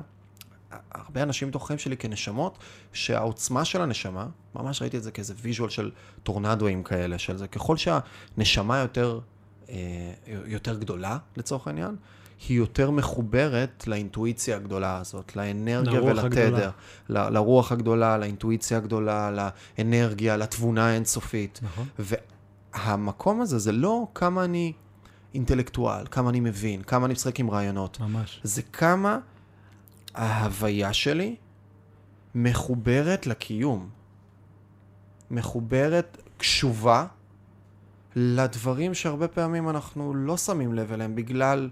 משימתיות מסוימת. בגלל שהרבה מאיתנו, וזה גם כן חלק מהמקום הזה של גן ופרדס וזה, רובנו מתהלכים בטח בעולם המערבי הקפיטליסטי של היותר, של הגדול יותר, של הצמיחה, של התזוזה, של הלהגיע ליעד, יעד, יעד, יעדים, יעדים, יעדים, יעד. אנחנו כל הזמן כאילו מתהלכים בשביל, כשלמרות שבפועל אנחנו בגן, אנחנו בפרדס. ולא בשביל, לא יעד קצה. וכשאני מבין הבנה עמוקה שאני בפרדס, ואני בגן, ואני מתהלך עם עוד שחקנים ועם עוד אנשים, ואם אני אוכל יותר מדי מהמשאבים, אני אקח יותר מדי מהמשאבים, לא יהיה לאחרים, ואם לא יהיה לאחרים זה ייצור זה, וזה יפרק את ההרמוניה. ופתאום כשאני, רגע, נכנס לתדר הזה של אני נוכח ואני קשוב לקיום, ואני לא בהכרח רק, יש את העניין של הרעיונות והתיאוריות והפילוסופיות וההסתכלויות והמשחק והשיח האינטלקטואלי של החידוד וזה, ויש בזה המון המון המון. ויחד עם כל הדבר הזה, יש גם פשוט להיות קשוב לקיום. כן. זה כמו ענבר שנמצאת כאן איתנו, שאיך שהיא הגיעה, היא לא הרבה זמן איתנו, וכבר האימפקט שלה זה... מרגישים. אחד, מרגישים את האכפתיות שלה, שזה בהמשך לשיחתנו מקודם, ושתיים, היא קשובה לקיום, וזה אוטומטית מחבר. היא הגיעה והיא עשתה סדר בפינת קפה. והיא פתאום אה, הביאה עוד איזה משהו, כאילו וזה, ועכשיו קצת לסדר את הריח ולעשות כל מיני דברים, כאילו רגע, לסדר את המשרד קצת בכל מיני זוויות. וזה פשוט קשיבות לקיום. נכנסתי לגן, יש פה כוחות, יש פה אנרגיה, ואני מביא עכשיו לתוך האנרגיה הזאת גם את האנרגיה שלי כדי להעלות את רמת הסנכרון, כדי להעלות את רמת ההרמוניה. זה מדהים, זה, אתה יודע, אני יכול רק להגיד שכוייך על כל מה שאמרת, זה... התשומת לב להקשר, לקונטקסט, זה... אנחנו מדברים על אינטואיציה, לפעמים כאילו זה איזה מתת אל, שזה גם, אבל אינטואיציה בלטינית זה intuere, זה through your eyes, כאילו זה דרך העיניים, זה להסתכל על מה קורה, על מה מתרחש, להיכנס לחדר, נכון? אתה ישר, אתה יכול לבוא ולדרוס, כאילו, ולהיכנס עם כל מה שבאת וכל מה שאתה והאנרגיה שלך, או שאתה יכול להגיד, רגע, מה ה vibe? מה התדר, מה הרטט, ואנחנו חשים את זה בשיער mm-hmm. של הידיים שלנו, נכון? של הגוף שלנו, אנחנו מרחרחים את זה מהר מאוד, ואם אתה יותר פתוח ויותר נקי, אתה יכול מהר מאוד לקלוט ולהצטרף. נכון, אפילו בג'ם מוזיקלי, אנשים שעושים ג'ם מוזיקלי הכי טוב, זה אנשים שיודעים להקשיב, להבין מה קורה, לתמוך, להסתנכן, ליצור הרמוניה, ומתוך זה שיש משהו אחיד ו-everybody's in, פתאום הם מובילים, פתאום הם משחררים, קורה הרבה דברים, אבל אתה חייב להיות כל הזמן קשוב, ו- ו- וככה כשאתה מסתכל באמת ומחובר לקיום, כמו שאתה אומר, אז, אז הסינכרונים מתחילים להיות, כי אתה לא רק עסוק בדבר שהוא אתה, אלא אתה שנייה עוצר לנשום, אתה מסתכל על השמיים, על התחושות, על איך הבטן שלך, על מה קורה ברחוב, הרבה יותר דברים נכנסים, התודעה שלך יכולה לרשום הרבה יותר דברים. ו... וכששואלים אנשים גם, אתה יודע, בהתחלה זה נראה לנו, דיברת על התפיסה היומיומית המטריאליסטית, שגם אני גדלתי עליה, כולנו, שאתה, יוצא לי הרבה לעשות שיחות עם קבוצות, עם אנשים, עם חברות, במדרשה ובארץ, לכולם יש אין סוף סיפורים כאלה.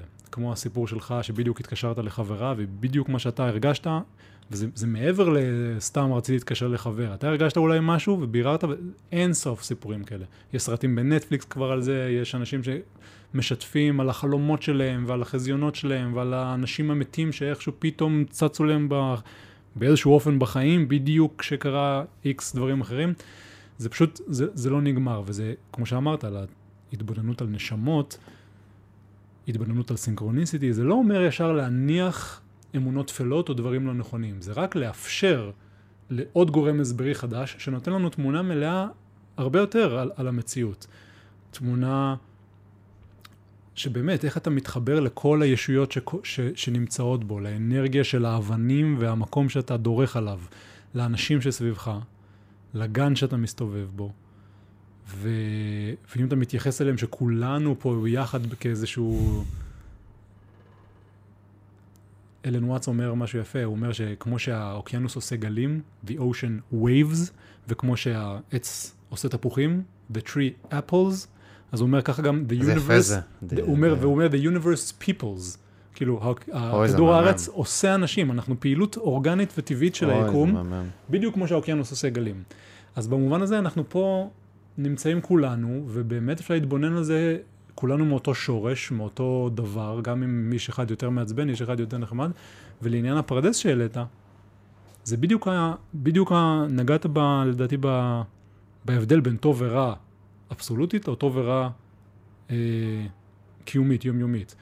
אתה יכול לעשות מה שאתה רוצה ולהיות בסדר, אתה יכול להיות טראמפ כזה, שהוא צמח כאילו עליון, חזק, ומצליח, אבל שהוא דורס את כל הצמחים והאדמה שלצידו. או שאתה יכול להיות בן אדם שהוא באמת, לדעתי זה ביטוי לקדוש ברוך הוא, נכון? הוא, הקדוש, מי זה הקדוש? מה זה הקדוש? זה מי שמברכים תמיד על בואו, זה מי שלא משנה באיזה אירוע, כולם שמחים שהוא הגיע, בין אם זה מסיבת טראנס, זולה בים, ערב אינטלקטואלי או אה, ערב זוגי. כולם נמצאים בשמחה על איזה, איזה כיף שהתדר הזה הגיע עכשיו לפה, וזה לא fuck, הדבר הזה עכשיו נכנס, זה יהרוס לי את כל מה שניסיתי לבנות פה. Mm-hmm. אז זה באמת האדם הקדוש, האדם שאנחנו מברכים על בואו, והוא מוסיף תמיד, והוא משתלב. הוא צמח שעובד עם האדמה ועם הצמחים אחרים, והוא נותן צל לצמח הזה ודשן לצמח השני, והוא יוצ... צמח רצוי יותר לכולם. הוא עובד, he goes with, או it goes with, כל שאר הדברים, במקום להיות משהו שמשתלט ושם רק את עצמו והורס. ושוב, אבסולוטית זה לא משנה. יכול להיות שיהיה צמח אחד על כדור הארץ או בן אדם אחד. אבל לנו, לאנשים מרובי התופעות, יותר כיף להיות בפרדס פורח מאשר במשהו מונוקולטורה כזה, בשדה סויה אינסופי. nothing against סויה, אבל, אבל זה כיף שיש גינה אורגנית ואקו סיסטם שלם שאנחנו יכולים להיות בו. יש פה, יש לי הרבה מה להגיד, או לשאול, או להתייחס. אה, זה גם כמו שהרבה פעמים בדילמת האסיר ובכללי כל תורת המשחקים, שהרבה פעמים התוצאה, וזה רגע המשחק פה, המילה trust. Hmm. איזה מעניין לי. אה, זה כמו בדילמת האסיר, שבסוף התוצאה הכי טובה תהיה אם שניהם יסתמו את הפה. ואז אף אחד לא אומר על הצד השני שום דבר, ואז בסוף הם מקבלים איזו תוצאת ביניים שמאזנת רגע את הלוח. כן. ולעומת זאת, אם אחד מלשין על השני, אז uh, הוא יכול לצאת באפס, אבל השני נכנס לזה. ובסוף במערכת נושמת שהיא מתקיימת, ויש בה הרבה סייקלים חוזרים ונשנים, אז אני לא יכול להיות בצד הדורס כל הזמן, כי זה פשוט יפגע בי, ב, ב, אולי במשחק של, uh, משחק סכום אפס חד פעמי, אני אחפש אולי למקסם את עצמי, אבל בסוף אנחנו לא חיים במשחק סכום אפס חד פעמי, אנחנו חיים בהמון לוחות משחק מתחדשים יום אחרי יום, אחרי יום אחרי יום, בתוך איזשהו מארג של אותו גן שאנחנו נמצאים בתוכו. וכדי לייצר מצב בסוף של להביא את התוצאה האופטימלית הזאת, אני חייב בתוך הגן הזה שלי trust. ממש. אני חייב trust אמיתי עם אלמנט של אכפתיות. אני באמת אכפת לי מהאחר ואכפת כן. לאחר ממני, וזה גם איזשהו מקום של כולם... זה גם אלמנטים של חינוך, כן? של אני רוצה שהילד שלי אה, גם ישטוף כלים מדי פעם, כי הוא תורם לתוך המערכת, לתוך הסנכרון, הוא לא רק מקבל הכל. ואז גם כן. כשהוא שוטף כלים, אז אכפת לו יותר מתוך המארג שאנחנו ביחד, כי הוא עושה, או שהוא יצר איזשהו קר למולי, הוא פתאום דאג לי, דאג זו מילה שהיא לא בדיוק קר, הוא- היה לו אכפת ממני, הוא עשה איזושהי פעולה מסוימת, ואז פתאום גם... עצם זה שהוא יצר את הדאגה הזאת, את האכפתיות הזאת, גם אצלו הקשר מתחזק בתוך התהליך, ואז נוצר איזה משהו יותר אינטימי של אני בשבילך ואתה בשבילי בתוך אותו מארג. כן, זה גם, זה אמפתיה, זה, זה, זה בא מפתוס, מרגש ביוונית, זה שאנחנו מרגישים ביחד, זה שאנחנו מצליחים להיות באותו אה, חוויה, שנינו עכשיו באותו רגע, זה כמו להיות באותו מוזיקה, באותו שיר, נכון? כי מוזיקה זה, ה, זה הרגש של הטבע בעצם, זה לשמוע את, הצ- את ה... נכון, שנינו נשמע שיר, אנחנו ישר נרגיש את אותם דברים, אפילו שכל אחד ייזכר בחוויות שונות. ו- ו- ואתה מתחבר לבן אדם, ולכן יש צורך גם בקשרים עמוקים ואינטימיים שיכולים, אמרת יפה על ה... אמ, זה לא רק מפגש חד פעמי, אלא שאני יכול לחזור לעוד ועוד מפגשים עם בן אדם. נכון, יש הבדל בזה שאני נכנס לאוטובוס, אני רואה את הנהג לרגע, יכול להיות היי ביי, משהו עסקי כזה, והמשכתי, אבל אני לא יודע מה הוא סוחב על עצמו, מה התיקים שלו, מה קורה לו, והוא לא יודע עליי. לעומת זאת, בת זוג, בן זוג, מערכת יחסים, חברים קרובים, אתה פוגש אותם עוד פעם ועוד פעם ועוד פעם. אתה יכול להתחיל לסמוך על המפגש. אז אתה יודע שאם אתה מהמם, נעלבת או העלבת היום, יהיה לך הזדמנות עוד עשר דקות או מחר לפגוש, לתקן, להגיד, להסביר. הקשרים האלה הם מה שיוצר את כל היכולת שלך להתפתח ולגדול ולצמוח, כי זה לא מפגש של פוף והלכנו. ואז יש כאן שאלה רגע של בסוף אם אני אומר, צריך trust ברמה נורא גבוהה, צריך כנות, צריך פתיחות. יש כל מיני אלמנטים, ערכים כאלה, שכדי לייצר גן הרמוני באמת, שמתפתח וצומח ומלבה את המשאבים ומכניס אושר ו- והוויה אה, קיומית נעימה לאנשים שנמצאים בתוך הגן הזה, צריך הרבה מהאלמנטים האלה. ואז אני שואל שאלה, האם או איך? כי אני יכול לראות דבר כזה קורה בקבוצה קטנה, ודיברנו קצת לפני על איזשהו רעיון שיש לי לעשות משהו הזוי, כאילו שאם אם אני אהיה מספיק עם וובוס, אני גם, אני אציע אותו ואני אעשה אותו ואני אבנה לו את הדברים שיכול להיות כן.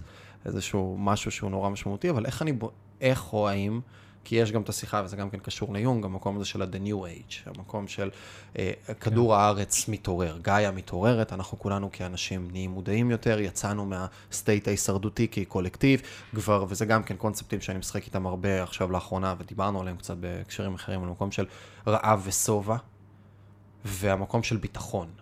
שאני חושב שכקולקטיב, בפעם הראשונה, כאנושות, אנחנו חווים קונספט של ביטחון.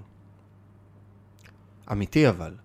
וה, ולמרות החדשות וזה, ולשים פוקוס ולייצר מקבר על אירועים נורא נקודתיים וזה, עדיין כתפיסה כללית אנחנו חיים היום באיזה ביטחון קולקטיבי. אנחנו פחות מפחדים ללכת ברחוב שאולי לא נחזור הביתה, ואנחנו, אה, למרות יוקר המחיה והרבה דברים, כן כאילו מצליחים, אה, לרוב האנשים, וכמובן שאני לא מכליל, אבל כהסתכלות מקרואית, לרוב האנשים יש אוכל במקרר, ויש מקרר בכלל, ויש יכולת לשמר אוכל, ואנחנו לא נמצאים ברגע, יהיה חורף קשה, אז מה נעשה? לא יהיה לנו אוכל במקרר, לא יהיה לנו זה, או יהיה קיץ, תהיה בצורת, אז לא יהיה מים. אנחנו לא נמצאים שם, ואני חושב שזה גם התוצר של התופעה הזאת של הביטחון, הרבה פעמים זה גם כל האתגרים שיש שם בשוק העבודה. של פתאום יש ביטחון קולקטיבי גדול, אז אני פחות יונק את הביטחון מהמקום תעסוקה שלי, מהמשכורת שלי, מהמפעל במרכאות שאני עובד בתוכו, מה-9 to 6 הפורדי הזה, של הנה, אנחנו בוא נעשה trade off, אתם נותנים את הזמן ואת הזה, אנחנו מייצרים לכם ביטחון. זה עבר כלכלי. ל-9 to 6? רק שאלה. חשבתי שזה 5. 9 to 5 זה בארצות הברית, ה-9 אה. to 6 זה בישראל, אני כן, לא מכיר כן. את ה-9 to 5. לא, רק שנדייק את כן, איפה אנחנו. אני, המטבע, תמיד אומרים את ה-9 to 5, אני אומר, לא, אבל זה 9 to 6 בארץ, אנחנו עובדים יותר פה. נכון.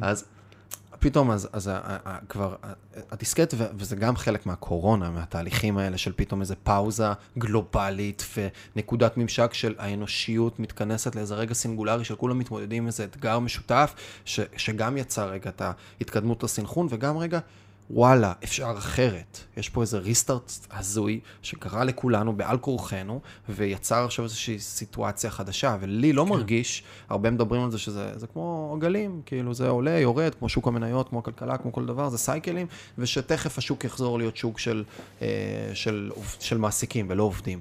כי היום זה נורא קשה לגייס, נורא קשה להחזיק, נורא קשה ליצור זה. ואני ממש לא חושב, אני חושב שאנחנו כקולקטיב כבר, זה כבר, הדיסקט עבר ממצב של, אני אומר לך תודה על זה שאתה נותן לי מקום עבודה ופרנסה, למצב שאתה צריך להגיד לי תודה שאני מכניס את השנים הכי יפות שלי, ל... אני נותן לך את הזמן, את הדבר הכי יקר שלי. פתאום, ורגע, האבולוציה הזאתי, וזה חלק גם מת- מתהליכים שאני באמת עובר בכל מיני מישורים, גם בחיים העסקיים אצלי, שאני יותר ויותר, וזה תמיד היה לי, אבל עכשיו זה עוד יותר מתחדד של, אני יותר ב partnership עם האנשים שנמצאים איתי. אנשים שעובדים איתי. וזה הרבה פעמים היה לי כאמירה כזאת של עובדים איתי ממקום של זה מה שנכון להגיד כזה, כדי לא להגיד עובדים אצלי, אבל עכשיו אני באמת מתחיל להרגיש את זה. אנחנו באותו גן, כן. ואנחנו יוצרים ומטפחים אותו ביחד. והפרמטר שהכי חשוב לי היום באנשים שנמצאים סביבי, שמגיעים לעבוד איתי, זה שיהיה להם אכפת. שתהיה להם את הקשיבות הקיומית לגן שהם נמצאים בתוכו, שהם יראו כן. מסביב, שבאמת תהיה נשמה אמיתית ב- ב- ו- ומשמעות קיומית בעשייה, גם כשהרבה פעמים לא כזה קל למצוא אותה. וכל הבסיס הזה של ה- זה, זה הביטחון, והקונספט השני זה של רעב ושובע, שאנחנו כאנושות היינו נורא רעבים לאורך הרבה מאוד זמן. גם רעבים כת- כ- כקונספט כאילו ממשי, תכלס, של אוכל יש, אין, מה קורה, וגם מחפשים את היותר, את הלצמוח, והקפיטליזם הוא מין סוג של, של אנטיתזה ל- ל- למלחמות, למלחמת העולם הראשונה, למלחמת העולם השנייה, למקום הזה של אין, למקום הזה של, של רעב. הנה הפתרון. בוא נצמח, בוא נהיה יותר, בוא נגדל, בוא נהיה אינדיבידואלים שיוצרים, בוא נייצר כוחות השוק. כוחות השוק יאזנו את עצמם. כל אחד ירצה את הכי טוב לעצמו, ודרך האינטרס הזה זה יצמח ויגדל. וכאילו מרגיש לי שהדיסקט מתחלף עכשיו. כן, אפילו, אפילו הקורונה בהקשר הזה לימדה אותנו מעבר למיליוני לקחים אחרים וקשיים, אבל פתאום אנחנו רואים באמת כמה שרירותי המחיצות שכאילו, ש- שהקמנו בינינו. נכון? אם עכשיו מישהו באיראן אין לו כיסוי בריאותי טוב, בביטוח שלו במכבי, שלו, אז אני בצרה, אוקיי? אני, אני בצרה מההתפרצות הבאה, תבואי מאיפה שלא תבוא. אם היחסי אדם וטבע בסין הם בעייתיים, והחוקים שמנהלים את השווקים הרטובים שלהם הם לא עד הסוף מאוזנים, אני בצרה. זאת אומרת, אנחנו באמת מבינים ש, שכולנו באמת באותו גן, אין פה משהו אחר, נכון? יבוא רגע שאנחנו... הקורונה, מה שאני לומד מזה, זה שזה... זה או שאנחנו צריכים עכשיו לעשות שידוד מערכות ולבנות כלכלה, פוליטיקה, בריאות, מוסר, אה, לימוד, חינוך יותר טובות ומכילות כעולם, או שאנחנו נאלץ לעשות זאת בעקבות המגפה הבאה, שברור שהיא תבוא, או האירוע הגדול כזה הבא, הרי עוד שנה, חמש או עשרים שנה, סביר ביותר שיבוא עוד משהו כזה. יש ספר מדהים ש... בלק סוואן, כן, ברור. שמתעד את כל המגפות שהיו בסין, אבל מ-2500-3000 שנה ago. זאת אומרת, כל שנה, שנתיים היה להם מגפה עולמית שהם כתבו על זה כבר מ-600 לפני הספירה. ומדברים על זה ומתארים ומה זה עושה, זאת אומרת, זה לא שזה לא ידוע, זה לא הפתעה. הדברים האלה באים, ב... זה חלק מהאורגניזמים שעובדים פה. ויכול להיות שפעם הבאה זה יהיה הרבה יותר חמור, וימותו מיליארדים של בני אדם. ואז ברור שנצטרך לבנות חברה מחדש. אז עכשיו קיבלנו מין חזרה גנרלית כזאת. זה, זה עכשיו אנחנו צריכים לעשות את הכל יותר טוב, או שנצטרך לעשות את זה פעם הבאה. ו... ובאמת אנחנו הולכים לאיבוד, אני חושב שהעולם גם. בטירוף של פחד, גם בתגובות, כל התגובות, אנחנו רואים גם מיליונים של אנשים שמהיוטיוב, דרך ספרים, דרך הטיולים שלהם, מתעוררים, מבינים, חושבים, יכול להיות פה, התקשורת היא מקשקשת, החינוך קצת מקושקש, אנחנו צריכים למצוא משהו אחר, ומיליונים של אנשים ותקשורת ואמצעי מלחמה שרק ברגרסיה והולכים אחורה ובלחץ ובפחד ומנסים עוד להשתלט ולהחזיק איזה דיסקט ישן יותר, כמו שאתה אומר. לא יודע מה יקרה ומה יצא. שאלה אם אנחנו נצליח לייצר כקולקטיב מספיק trust. כן, זאת השאלה, כי בסוף אנחנו כולנו מחפשים באיזשהו מקום גם לדאוג לעצמנו ולגנוב סוסים, ואם אני לא מספיק סומך על המערכת, אז אני אשאר באותו, על הסיסטם, על הקולקטיב, על כן. הגן שאני נמצא בתוכו, וכשזה נהיה בסקיילים גדולים, נורא קשה להיות שם. זהו, זה קשור באמת למה שאמרת מקודם, אבל הסקיילים זה שאלה טובה כי... תראה, כולנו, כל העולם עבר תהליך כזה, הרי פעם פירנצה ורומא, שתי ערי מדינה, נלחמו אחת בשנייה למוות במשך אה, עשרות אם לא מאות שנים. ואז היה יום אחד שהם הבינו, אה, אנחנו איטליה. כאילו, סבבה, את תהיי רומא, אני פירנצה, כל אחד עם התרבות שלה, אבל אה, כולנו איטליה, נכון? אז בסדר, אז נרגענו. ואז איטליה וגרמניה נלחמו מאות שנים, ואז הם הבינו, אה, אנחנו כולם אירופה, אפשר להירגע. עכשיו, אפ, אפשר להרחיב את זה לנצח, כולנו מבינים מה, אירופה, אמריקה, אז אפשר כאילו לחבור בשיטות יותר ויותר אה, הדדיות, אבל עדיין שהניהול הכי יומיומי של החיים יהיה ברמת השכונה, יהיה ברמת המדינה, המחוז אפילו, לא המדינה. אני חושב שאפילו ישראל הקטנה היא הרבה יותר גדולה ממה שאנחנו יכולים... אה, השכונה שלי במצפה רמון יכולה להחליט על רוב אורחות החיים, מתי פותחים עסקים, איזה שעות עושים רעש, איזה צבעים, איך מותר ללכת, מי יכול לעשות מה, ברמת השכונה, אנשים שגרים אחד עם השני. ובסדר, עניינים כלכליים וביטחוניים שיעלו כמה שיותר לרמת כדור הארץ. אבל אפשר לבזר הרבה הרבה יותר, למה שמישהו, בין, פוליטיקאי בנברסקה, יחליט על איך נשים בקליפורניה או בניו יורק אה, יכולות לעשות הפלות או לא. למה שלא הקהילה הזאתי, למה שהוא יחליט על מי חי שם ואיך הוא חי שם ומה הוא עושה? יש פה קהילה שמחליטה לחיות ככה, מכבדים אותה. שם יש קהילה אחרת, יש גינה, כל מיני פינות. ודברים שצריכים באמת לנהל כמשאבים משותפים, נעלה את זה כל הזמן ברמות, אבל זה חייב להיות בכל הסקיילים, הרב-ממדיות הזאת שאתה מדבר עליה. כאילו אנחנו אה, צריכים ליצור פינות חמד של גן שלאט לאט מתרכבות, אבל לא שמישהו שולט על ההיררכית מלמעלה.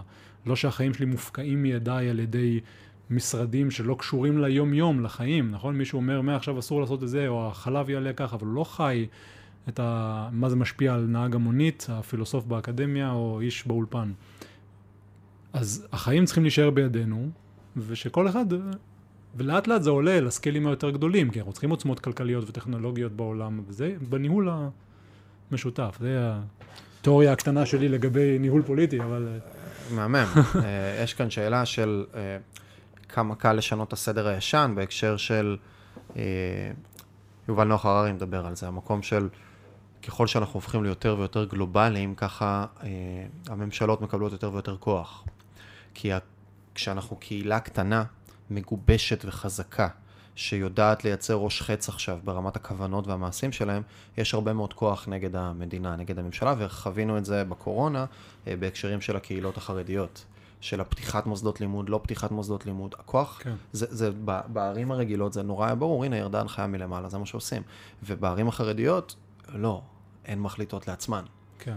וכוחות גדולים כמדינות, באיזשהו מקום לא רוצות את זה, הן רוצות לבזר את הכוחות של הקהילה הזאת. כן, הן רוצות לקחת כוחות לעצמן. הן רוצות את הכוח לעצמם, כן. ולא את הכוח לקבוצה הזאת שתדע לבוא ולעשות, וגם נכון. רמת ה... וגם ה... האנושות כאנושות זזה מהמקום של קהילות קטנות, של שייכות, של שבטים, של כנראה איזושהי חוויה, נגיד, שיש לכם במצפה, שהיא יותר בעוצמות שלה מאשר מה שאני חי בתל אביב. אני לא ממש מכיר את השכנים שלי. כן. אני לא ממש מכיר את ה... בטח לא בניין ליד. ולמרות שאני יכול, זה שלוש דקות הליכה, כאילו, יכול להיות כן. בהקשר הזה. אבל יש את הניתוק הזה, ו... דווקא בקהילות יש, תה, יש להם כוח. יש באמת כוחות נגד, יש מיליונים אם לא מיליארדים, אני חושב, של בני אדם שהם מרגישים, נכון? לא משנה איזה קבוצה בפייסבוק אתה לא תפתח, אתה תראה, מחפש uh, קהילה, מקום שבטי כזה, או לפחות קבוצות שאני רואה, לא יודע. אה, אנשים שרוצים לעבור לפורטוגל ולהקים אנשים שרוצים לגור ליד האדמה וכולי וכולי. יש מיליונים כאלה בעולם, מיליוני ערוצי יוטיוב, אנשים מדברים על זה בכל פינה. ורוצים לחזור לטבע, לחיבור, לנוכחות, לקשר, אנשים מדברים על זה בכל הרצאה, בכל ספר. ולעומת זאת, יש כוחות פוליטיים וכלכליים, ששוב, אני לא אגיד שהם רעים בקטע אבסולוטי, זה גם אנשים שגדלו במערכות שאתה ואני גדלנו no. בהם, רוצים את מה שהם מבינים, מפחד, מ... או, מקושי. או גם אה, כוונה כן. חיובית עליונה, של כאילו, אני מרגיש שאני עושה משהו שהוא טוב. בדיוק, אני אומר, אבל אה, אה, פייסבוק, יוצרים עכשיו את המטאוורס. יש מיליונים בעולם שמתרגשים מזה, מיליונים אחרים שמפחדים מזה. שים לב, זה תמונה, תמיד זה ככה ברוח ובחומר. יש תמונת מראה למה שקורה, נגיד, מיליונים, מיליונים של אנשים מתחברים כרגע בתודעה, בחלומות, עם חומרים פסיכדליים, מנסים, מתנסים בדברים שמנסה ליצור איזו תודעה גלובלית ערה, והנה מישהו יוצר לנו את הפנטזיה הזאת רק בחומר. הנה המטאוורס, כולם ייכנסו, יעשו, יתחברו, יכירו, יעבדו, הכל יהיה שם.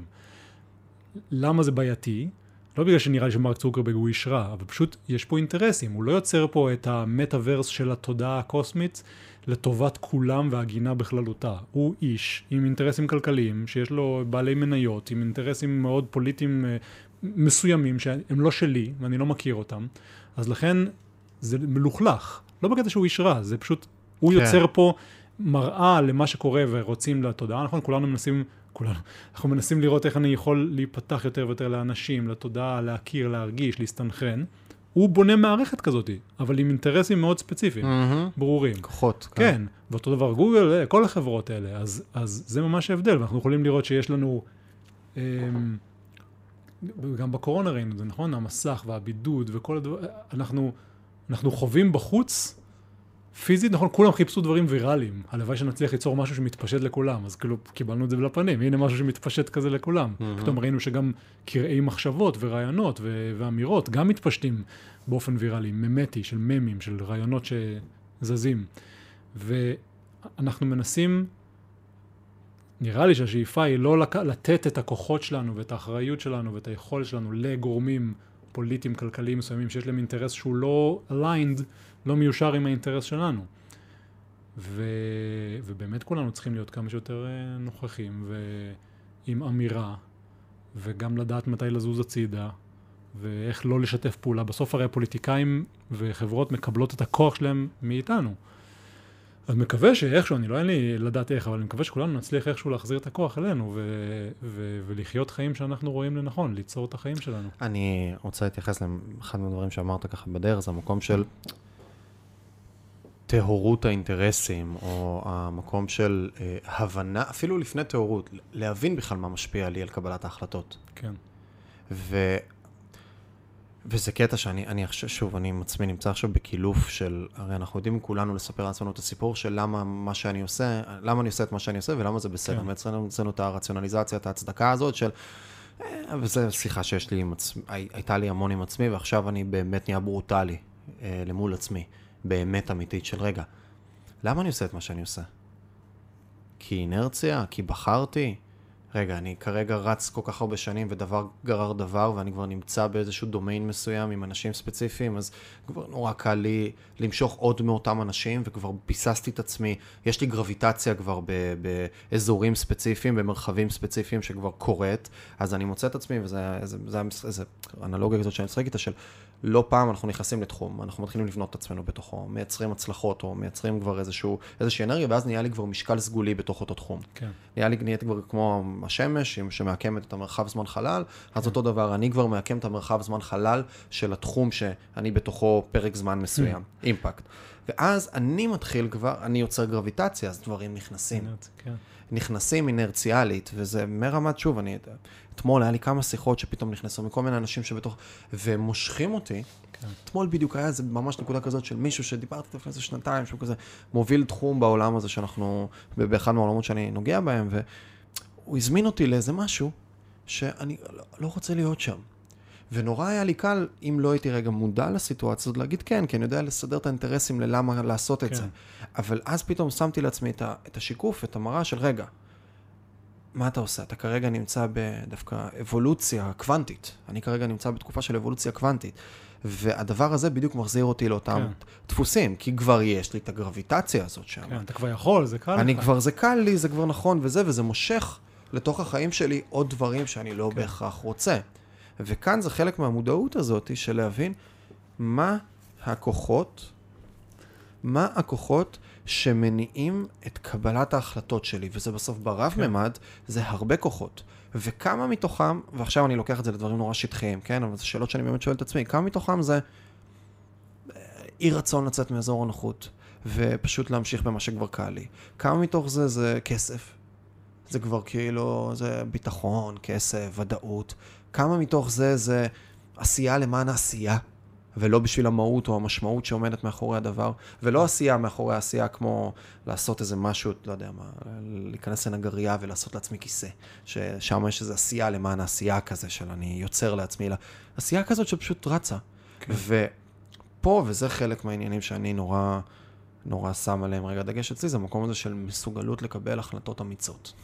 שהמחיר שלהם, של זה, להתחיל בכלל לייצר את השכבת מודעות הנוספת של מה המוקד קבלת החלטות שלי, מה מניע אותי, מה מוביל את הדברים, להיות מודע, ואז להיות מסוגל לבודד את המשתנים שאני לא רוצה שישפיעו על קבלת ההחלטות שלי, ואז להיות מסוגל לעשות החלטות אמיצות כן. שמשלמים עליהם מחירים בתוך התהליך, ולהתחיל לנקות, ואם אתה העלית את צוקרברג כזה, שבסוף כשזה נורא נורא נורא נורא קשה ללכת נגד הכוחות הנורא חזקים האלה של מה, נכון. מה דוחות רווח והפסד של החברה, הדוחות הרבעוניים, ומה המניה עלתה או ירדה, ומה קורה כרגע, וזה משפיע גם, זה הכל הרי בתוך הכל, זה הרי אין סוף כוחות, זה משפיע על העובדים שפתאום פחות רוצים לבוא ולעבוד במקום הזה, כי אולי בנסיגה של המניה ורגע, וכל כך הרבה דברים ש... וואו, איזה קשה זה לקבל החלטה ממקום כן. טהור ואמיתי, כי החיים, יש להם את העוצמות שלהם ואת הכוחות שלהם, כן. שנורא קל כמו כוח כבידה, זה אינרציה. כן. לחלוטין. ואתה אמרת משהו, אתה כבר מציע ממש מערכת אה, טכנית של איך- מאיפה לעשות החלטות ואיזה שיקולים, אבל אפילו עוד צעד אחד לפני זה, זה אפילו, נכון, דיברנו על השבתון, על שבע שנים. כן. אם אתה מאפשר לעצמך יותר ויותר שבתונים בכל הסדרי גודל, נגיד לפחות פעם ביום, צהריים, ערב, לילה, משהו שאתה עושה לך פאוזה, רגע, חמש דקות, שעה, לא משנה, של שנייה, מה אני עושה? אנרגיה, איך אני נכנס לדבר הבא שלי? והלוואי שפעם בשבוע אתה יכול לעשות לך איזה יום או חצי יום, שאתה פשוט הולך הצידה עם חברים או לבד, ושנייה נפתח אל הממדים היותר גבוהים של עצמך בכל אמצעי שלא תרצה. והלוואי שפעם בשנה, או שבע שנים לצורך העניין, אתה עושה שנייה, רגע, הייתי עד עכשיו ביצירה, בבנייה, החכמתי דברים. הולכת להיות שנה שביעית, שנייה. לוקח לי, בין אם זה חודש או את כל השנה, להסתכל, יש רעיונות יפים. החבר'ה בנאות סמדר, אם אתה מכיר, שהם יצרו שם קהילה מאוד לא. מעניינת. זה קהילה במדבר, בערבה, נאות סמדר, קיבוץ, שהוא חבר'ה שעושים כבר 40 שנה עבודה מאוד מאוד מעניינת, ויצרו המון, גם מפעלים, דברים יצרניים, יש להם מפעל גבינות, זיתים וכולי, הם גם המון תוכניות חינוכיות והתכנסות סביב כל מיני לימוד ושיחות.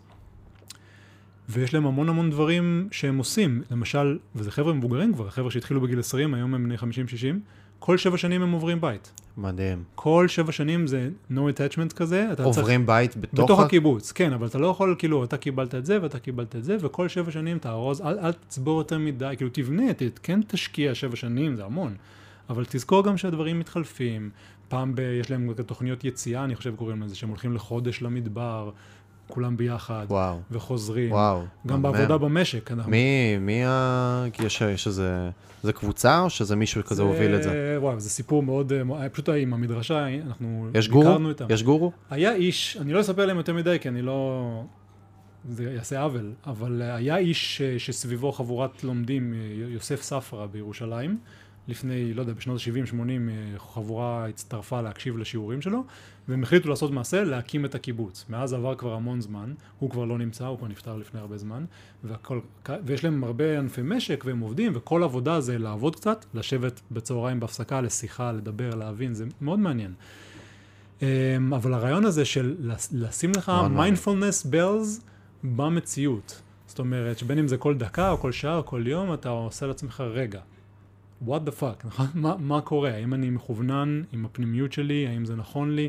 כי האינרציה באמת מושכת אותנו, גם טוב, נכון? השוונג, הפלואו, אתה נכנס למשהו כבר שאתה מחומם, אז אתה יכול לרקוד יותר טוב, לשחק יותר טוב, לבשל יותר טוב. אבל מתישהו שיש את הירידת אנרגיה של כל תהליך, ובכל תהליך יש ירידה, נכון? גם, גם בריקוד, גם במיניות, גם בעבודה, יש איזה רגע של היי, ואז יש איזה רגע שפתאום מהמם. דברים נרגעים, כאילו מתפרקים. לפעמים זה מבהיל, אבל אם אתה מבין שזה רק, ה, ה, שכל תנועה אנרגטית יש לה עלייה וירידה, מהמם, מהמם. ואז זה רגע של אוקיי, מי אני עכשיו, מה קורה, לאן הולכים מפה לשם, אז זה נהיה יותר ויותר מחובר למי שאתה. לא צריך כל רגע להתלבט ולהיות כמו איזה עכבר כזה בשדה שרץ בטירוף, וגם לא צריך לא להתלבט ולא לחשוב על החיים שלנו אף פעם. אבל לעשות לנו איזשהו, אה, אתה מביא הרבה את זה, של איזושהי יכולת להסדיר את הסביבה שלך, הנדסת סביבה כזאת שגורמת לך קצת, נגיד פעם אני חושב שתמיד אמרו לי אנשים כאילו תלך על קביעות, אם תהיה מורה פה ואם תרצה שמה וזה, תקבל עוד כמה שנים קביעות ואתה מסודר. ואותי זה ישר הרתיק כזה, לא מפחד ממחויבות, אני רוצה להיות הרבה שנים ואני נמצא ב- באותו מקום. אבל לא רציתי רק להגיע, אה, סוף סוף לא יכולים לפטר אותי, אני לא צריך להשקיע יותר. אוי ואבוי, כן. זה... אז אני כל רוצה להיות... ההסתדרות, אז רציתי להיות- והקבע, והקביעות, זה כן. נורא אז זה. יש לזה ערכים וביטחון וצריך גם את זה, אבל הרעיון הוא לעשות דברים לעומק ו- to check yourself. שכמה זה, שוב, קטונתי, ויכול להיות שאם אני אחשוב על זה יותר לעומק, אז אני את- אדע לתת גם את האנטיתזה, אבל כמה בבסיס הזה של לייצר את הביטחון אה, מבחוץ ולא מבפנים, כמה זה רעיון שהמהות שלו היא, לעניות דעתי, אני, אני לא רוצה לצאת בהצהרות, אבל שגויה. כן. כי מה אני בעצם עושה עם קביעות? אני גורם לבן אדם להגיד שאם אתה מספיק זמן על ההליכון, אתה מקבל את הביטחון הוודאי מבחוץ, חיצוני, אליך, אתה מקבל איזה גושפנקה, ואז לאורך כל הזמן הזה, אני הרבה פעמים עשוי, בגלל שאני מחפש את ה-external security הזה, אני לא אבנה לעצמי את היכולות כן. ואת המשאבים ואת ההוויה האנושית של לייצר את הביטחון מבפנים. ואחד מהדברים שאני הכי שמתי לב אצלי, וזה, וזה הוויה שאני רואה אצל הרבה אנשים, זה מגיע איזשהו פרק מסוים, ו- ואני הלכתי למקום של ה- החיפוש שלי, היה חיפוש נורא פרקטי בשבע שנים, שמונה שנים, תשע שנים, whatever הראשונות, עד גיל 28, מאוד כזה, של בניתי executor, בניתי מכונה, דיברנו על זה קצת מקודם. אז אני היום בהוויה שלא משנה איפה, תיקח ממני הכל, תזרוק אותי באיזשהו מקום, אני אסתדר. זו תחושה מדהימה שטוב שבנית על עצמך. זאת הוויה, ואני אומר שההסתדרות וכל הכלים האלה וכל הדברים, זה, זה, לא, זה לא מייצר לי מוטיבציה, הכלים האלה מייצרים לי אנטי מוטיבציה ללבנות את זה בתוך עצמי. אבל אתה שואל פה, זה בשתי רמות, איך שאני רואה את זה לפחות. יש רמה של הנדסת סביבה, שהיא מאוד מאוד חיובית, נכון? זה כמו שנגיד אתה רוצה לעשות דיאטה ואתה מתקשה, אז אתה תעשה החלטה, אני מוציא שוקולד מהבית, או מתוקים. ואז אתה עוזר לעצמך לבחור יותר נכון. כן. או אותו דבר נגיד אני אומר, אני רוצה לעשות כושר, אבל אני אף פעם לא הולך לכושר, אז איזה כיף שהבית שלי, בחרתי אותו בקומה רביעית, ולא קומה ראשונה, כי אז אני כל היום עולה ויורד. אז אתה כאילו גורם לעצמך לעשות החלטות יותר טובות בזמנים שאתה חלש. זה הנדסת סביבה שהיא חיצונית, אבל היא חיובית. נכון. בקורונה למדנו שכל המערכות פתאום לא הכי עובדות ב- בהכי טוב ותמיד לטובתנו, וכל אחד היה צריך לפתח, רגע, מה אני חושב על חיסונים או על רפואה? אני לא יודע, הרופא הזה אומר ככה, הרופא הזה אומר ככה. לאיזה רופא אני מקשיב? אתה פתאום גילית שאתה חייב לפתח ביקורתיות, לעצמך, כן. לא רק ביקורתיות, אלא אמון וביטחון במה שהפנימיות שלך אומרת, כי אין בן אדם בעולם שיודע יותר טוב ממך בדברים האלה, על עצמך ועל החיים. ואז פתאום כולנו הבנו, רגע, זה לא שמשרד הבריאות תמיד יודע ותמיד צודק. ראינו שהם לפעמים טועים. זה לא שהממשלה תמיד יודעת וצודקת, זה לא שהרופא שלך תמיד יודע. אז למי להקשיב, נכון? היה רגעים שכולנו אמרנו, אז, אז רגע, ארה"ב לא יודעת מה קורה? רגע, הממש... אנחנו, מי, מי יודע? ואז זה, מפחיד, כי פתאום אמרנו, רגע, מה אני עושה? אני הולך על הדבר הזה, או אני נגד, או אני... וכולנו היינו צריכים לחדור פנימה, וזה היה קשה ומפחיד, נראה לי לכולם. אבל פה זה כבר לא קשור להנדסת סביבה, אלא אתה חייב לפתח resilience כדי לחיות בעולם בצורה זה בוגרת. resilience, כן. כן, איזושהי עמידות ו- וביטחון. אז, אז זה במקביל, זה ליצור את ה setting שאתה אוהב. אם אתה רואה שאתה סובל במקום מסוים ואתה חייב ים עם בריזה, או צמחים מסוימים, או view מסוים, תלך לשם, כי זה יתמוך בביינג שלך. אם אתה צריך לעשות עבודת בנייה קודם כל של מי שאתה, כדי שתוכל אחר כך לנוח, תעשה את זה. ועדיין לפתח כל הזמן את העובדה שלא משנה מה אומרים בחוץ על מי אתה. אתה הנשמה שיודעת מה היא באה לעשות פה בסופו של דבר. גם עליך האחריות והחובה ל- ל- לגלות את זה. יונג אומר משהו יפה, שאנחנו צריכים לעשות את עצמנו כל כך זרים לאנשים אחרים ולדרכים אחרות, כך שנמצא בסופו של דבר בפנימיות שלנו את כל הדרכים האלה. זאת אומרת, כל כך קל לנו לפנות ולהגיד, אני, אני אפילו הולך על הדרך שלי, אבל אני רוצה אישור, אני רוצה שיקבלו אותי, שיעריכו אותי, שיגידו איזה יופי, תראה אותו הולך. אני רוצה משהו שיאשר לי, ולידציה מבחוץ. אי אפשר. יש לך רק את הדרך שלך ואת הגורל שלך לעשות, והוא יונג אומר גם יפה שמה שאתה מסרב לראות, הגורל עושה לך. אתה תקבל את זה כן. בכל מיני מקומות.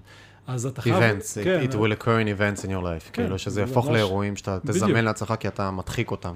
כי הם הצללים שלך, אז הם יצופו. אז אתה, אין לנו ברירה אלא לחיות את הדרך שלנו, לעזוב את כל העתיד, לעזוב את האנשים האחרים, כי הם לא, הם לא אנחנו, אנחנו לא הם.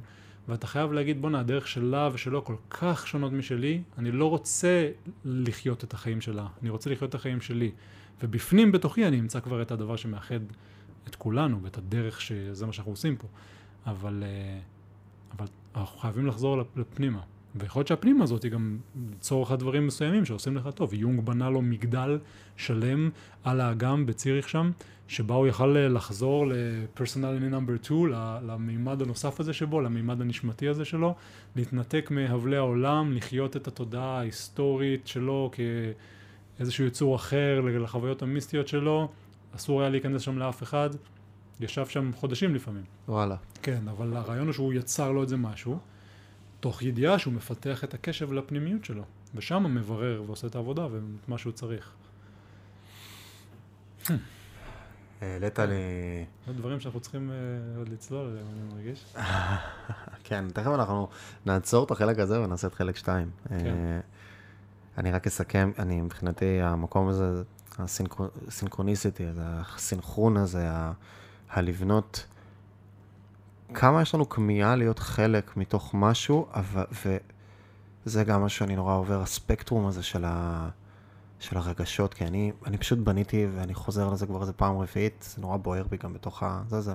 ממש מרגיש שבניתי מכונה שהיא נורא אופרטיבית, הסטואיזם הזה, ההוויה שלי, ועכשיו אני מתחיל לפרק אותה ולגלות את האדם, ולגלות קשת רגשות יותר רחבה, ולהרגיש כאב, ולהרגיש פחד, שזה דברים שאני לא מרגיש אותם, אני לא חווה אותם, וזה להוסיף, וכמו שדיברנו על זה קצת לפני זה, שיש אינטראקציה, יש אינטראקציה בין בני אדם, ויש אינטראקציה אינטימית בין בני אדם. כן. שזה אינטראקציה הזאת של כרגע לא מעניין אותי כלום ממה שקורה בחוץ, וכרגע כל ה tunnel vision שקורה כרגע זה האדם שמולי או הקבוצה שמולי, והנשמות שקשורות כרגע, ולא מעניין אותי הנייד שלו. מרגישים שהרגע הוא חי. הרגע הוא חי, הוא נוכח, אני, אני מרגיש אליי, וה connectivity הזה, כן. ה love הזה, האהבה הזאת. וזה לא בהכרח טוב, חשוב לזכור גם לשיחות שלנו, זה לא בהכרח nice. Nice. מלא בחדווה, אני חושב שהרבה אנשים היום מחפשים תמיד את ה highs, ולא תמיד mm. יש את זה, הרבה פעמים הרגע חי, וזה יכול להיות שהוא דרמטי, מסעיר, כואב, עצוב, מדהים, אבל הרוח, האלוהי, הנשגב, החיות של הרגע, זה, זה החיות של הרגע, על מה שהיא מביאה. וזה כל כך skill שאצלי נגיד הוא היה כל כך numb. כן. numb, נורא, היעילות שלי פגעה בי. כל הזמן להתהלך בשביל ולא להיות בפרדס, באותה אנלוגיה. כן. וזה כל הזמן היד הבא, הדבר הבא, לסכם, וזה, יש לי חבר, שותף שלי גם לדירה, איתי, שהוא חבר ילדות, והוא גם איתי קצת בעסק, עושה כל מיני דברים וזה, ו... והוא קצת מבחינתי, ולא הבנתי את זה, לא הצלחתי ללמוד ממנו עד ממש לאחרונה. הוא היה בשבילי דמות כזאת שגם הרבה פעמים הוא היה לוקח ממני כל מיני דברים, בדברים שאני עובר, ובעסקי ובתודעה ובלא להתרגש מדברים והכל, ונהיה איזה פוזישנינג בינינו של כאילו... אני מעביר שיעור על כל מיני דברים, או פוגש אותו בסיטואציות, ואני גם בן אדם כזה שלא מתייעץ, וגם הרבה פעמים ראיתי בו דמות אינטליגנטית רגשית והרבה דברים, אבל לא, כאילו לא הצלחתי באמת לקחת את האסנס של ההוויה שלו. ולאחרונה, פתאום ראיתי כמה הוא קשוב לגן שבתוכו הוא נמצא. והוא אומן חושים, שעובד לא כזה, כאילו הוא מופיע, מופיע בין שניים לחמישה ערבים בשבוע, אה, ובמהלך היום, כאילו, והוא נוסע, יכול לנסוע 45 דקות, להופיע שעה וחצי, לחזור, והוא מרוויח ומתפרנס ברוך השם טוב, והוא כתב מחזה עכשיו. ואני ראיתי איך לאורך כל הדרך של המחזה, בכל שלב ושלב, איך הוא היה בקשיבות לדברים הקטנים, ואיך הוא נהנה. הוא גם מתקבל לקאמרי, כאילו המחזה, הוא הולך לעלות עוד מעט, וזה שזה הישג מטריף, yeah. כי זה נורא נורא מאתגר לעשות את זה. והוא מקבל לכתוב את הביו עליו, והוא מתרגש ומתייעץ ומדבר. והוא אמור לכתוב את התקציר של המחזה, והוא עושה את זה. והוא הולך לפגישות של הדרמטורגיה וכותב בכל דבר, הוא בפול פוקוס על זה. והוא קיבל את התוכניה כשזה עלה ל, ל, למחזה, לפסטיבל כזה של הקראות, אז וואו, והבחירה של השחקנים. והוא כל כך, בכל דבר קטן של היצירה הזאת, הוא כל כך מטפח כן. את הגן הזה, הוא כל כך בקשיבות. ואני מרים 14 אלף פרויקטים, אתה חווה את זה איתי עכשיו שאנחנו מרימים איזה משהו על הדרך. כמה אני ביאללה יאללה. Mm. כאילו, תקדם, יהיה בסדר. ולא בקשיבות, הנה אנחנו מקימים עכשיו איזשהו פורמט שאני ייתן המון ערך לאנשים וגם ייתן ערך לנו, אני מרגיש, מכל מיני זוויות. וכמה אני לא, בגלל הכל כך הריבוי הזה ובגלל היאללה יאללה הזה, זה, מבחינתי זה משימות תפעוליות. זה יפה גם לראות את זה שאתה יודע, גם על זה יום דיבר, על פרסונליטי טייפס, יש איזה ארבע אה, טייפ, אה, אישויות ראשיות, וזה פונקציות של התודעה, שהן גם הברכות של החיים שלנו, וגם הקללות, ועל כל פונקציה יש את הפונקציה ההופכית לה, ההופכית לה, שהיא כן. גם מתפתחת לאט לאט, זאת אומרת, מתי שאתה משלים איזשהו חיבור לפונקציות. אינדיבידואציה, כן, של כן, החיבור. כן, וזה חלק מה, אתה יודע, וזה קורה לנו, אנחנו צריכים גם לא לכעוס על עצמנו על מה שעשינו, פיתחנו יכולות, היינו ב... אה, יותר חשיבה, יותר רגש יותר תחושה, ואז פתאום התחלנו לקבל כן. בגילאים מסוימים גישה כאילו unlock לסקיל חדש. לגמרי, ופתאום אתה יודע, בחודשיים האחרונים שאני עובר כל מיני זה, אז אני, אני פתאום ראיתי אותו, והוא, וזה קטע, איתי מטפח את הצמחים בגין, כאילו במרפסת. שזה הכי, הכי קלישאתי שיש, אבל הוא באמת עושה את זה. ומישהי ידידה שחצי מת לה הצמח, הביאה את הצמח אלינו והוא הציל אותו, והוא כאילו בתוך הדבר. ו, והוא, והמערכת יחסים, הוא היה בדירה הקודמת שהוא גר בה, הוא בנה מערכת יחסים עם הבעל דירה. ועד היום הם מדי פעם וזה, והבעל דירה שלנו, הזמנו אותו לארוחת ערב, וגם, זה גם קונספט ש... עכשיו, כמה עומק ומשמעות יש בדבר הזה של אני נותן לבן אדם בית לגור בו. כן. כבעלים של דירה שמשכיר את הדירה שלו לסוחר. כמה עומק יש בזה, וכמה עבור רובנו זה פשוט סתם איזה, כאילו, אקט טכני. כן. ופתאום מצאתי, יושב עם איתי ועם עם, עם הבעל דירה שלנו בארוחת ערב, שאני בישלתי כמה שעות, כמה, כמה עומק יש בזה. כן. כמה לטפח את הגן הזה, שכולנו חלק מתוכו, בתוך המערכת יחסים. ופעם ראשונה, וזה חוזר לשיחה של הראיית גודל נשמות, של ראיתי אותו כנשמה נורא גדולה, ולא הבנתי את זה בהתחלה, למה? כאילו הבנתי. כן. אבל החיבור שלו והקשיבות שלו לקיום, ל, ל, יש בו גם נשיות וגם גבריות וגם סתם שיחות, שזה משהו כל כך לא היה אצלי, כאילו כל השיחות אצלי למען מטרה, זה אין אצלי את ה... להתקשר לבן אדם, מה העניינים? כן. זה לא אקט שאני, שקיים אצלי, זה אני מתקשר או מדבר כשאני צריך משהו, או שהוא צריך משהו, לבוא ולקדם איזשהו, וכמה מהות יש בפשוט להקשיב, וחוזר למילה הקודמת שדיברנו עליה, של אכפת לי. כן. אכפת לי מהקיום ומהנוכחות, ואני רואה אותך. אני רואה אותך בתוך, כחלק מתוך המארג הזה שאני נמצא בתוכו. במסגרת זה שאנחנו רואים אחד את השני, אני ממש מרגיש שאני צריך לעשות פיפי. אז אנחנו נעשה פיפי ואנחנו נסגור את הסשן הזה ואנחנו ניכנס לסשן הבא. מדהים. אז יאללה, נתראה. בסשן הבא.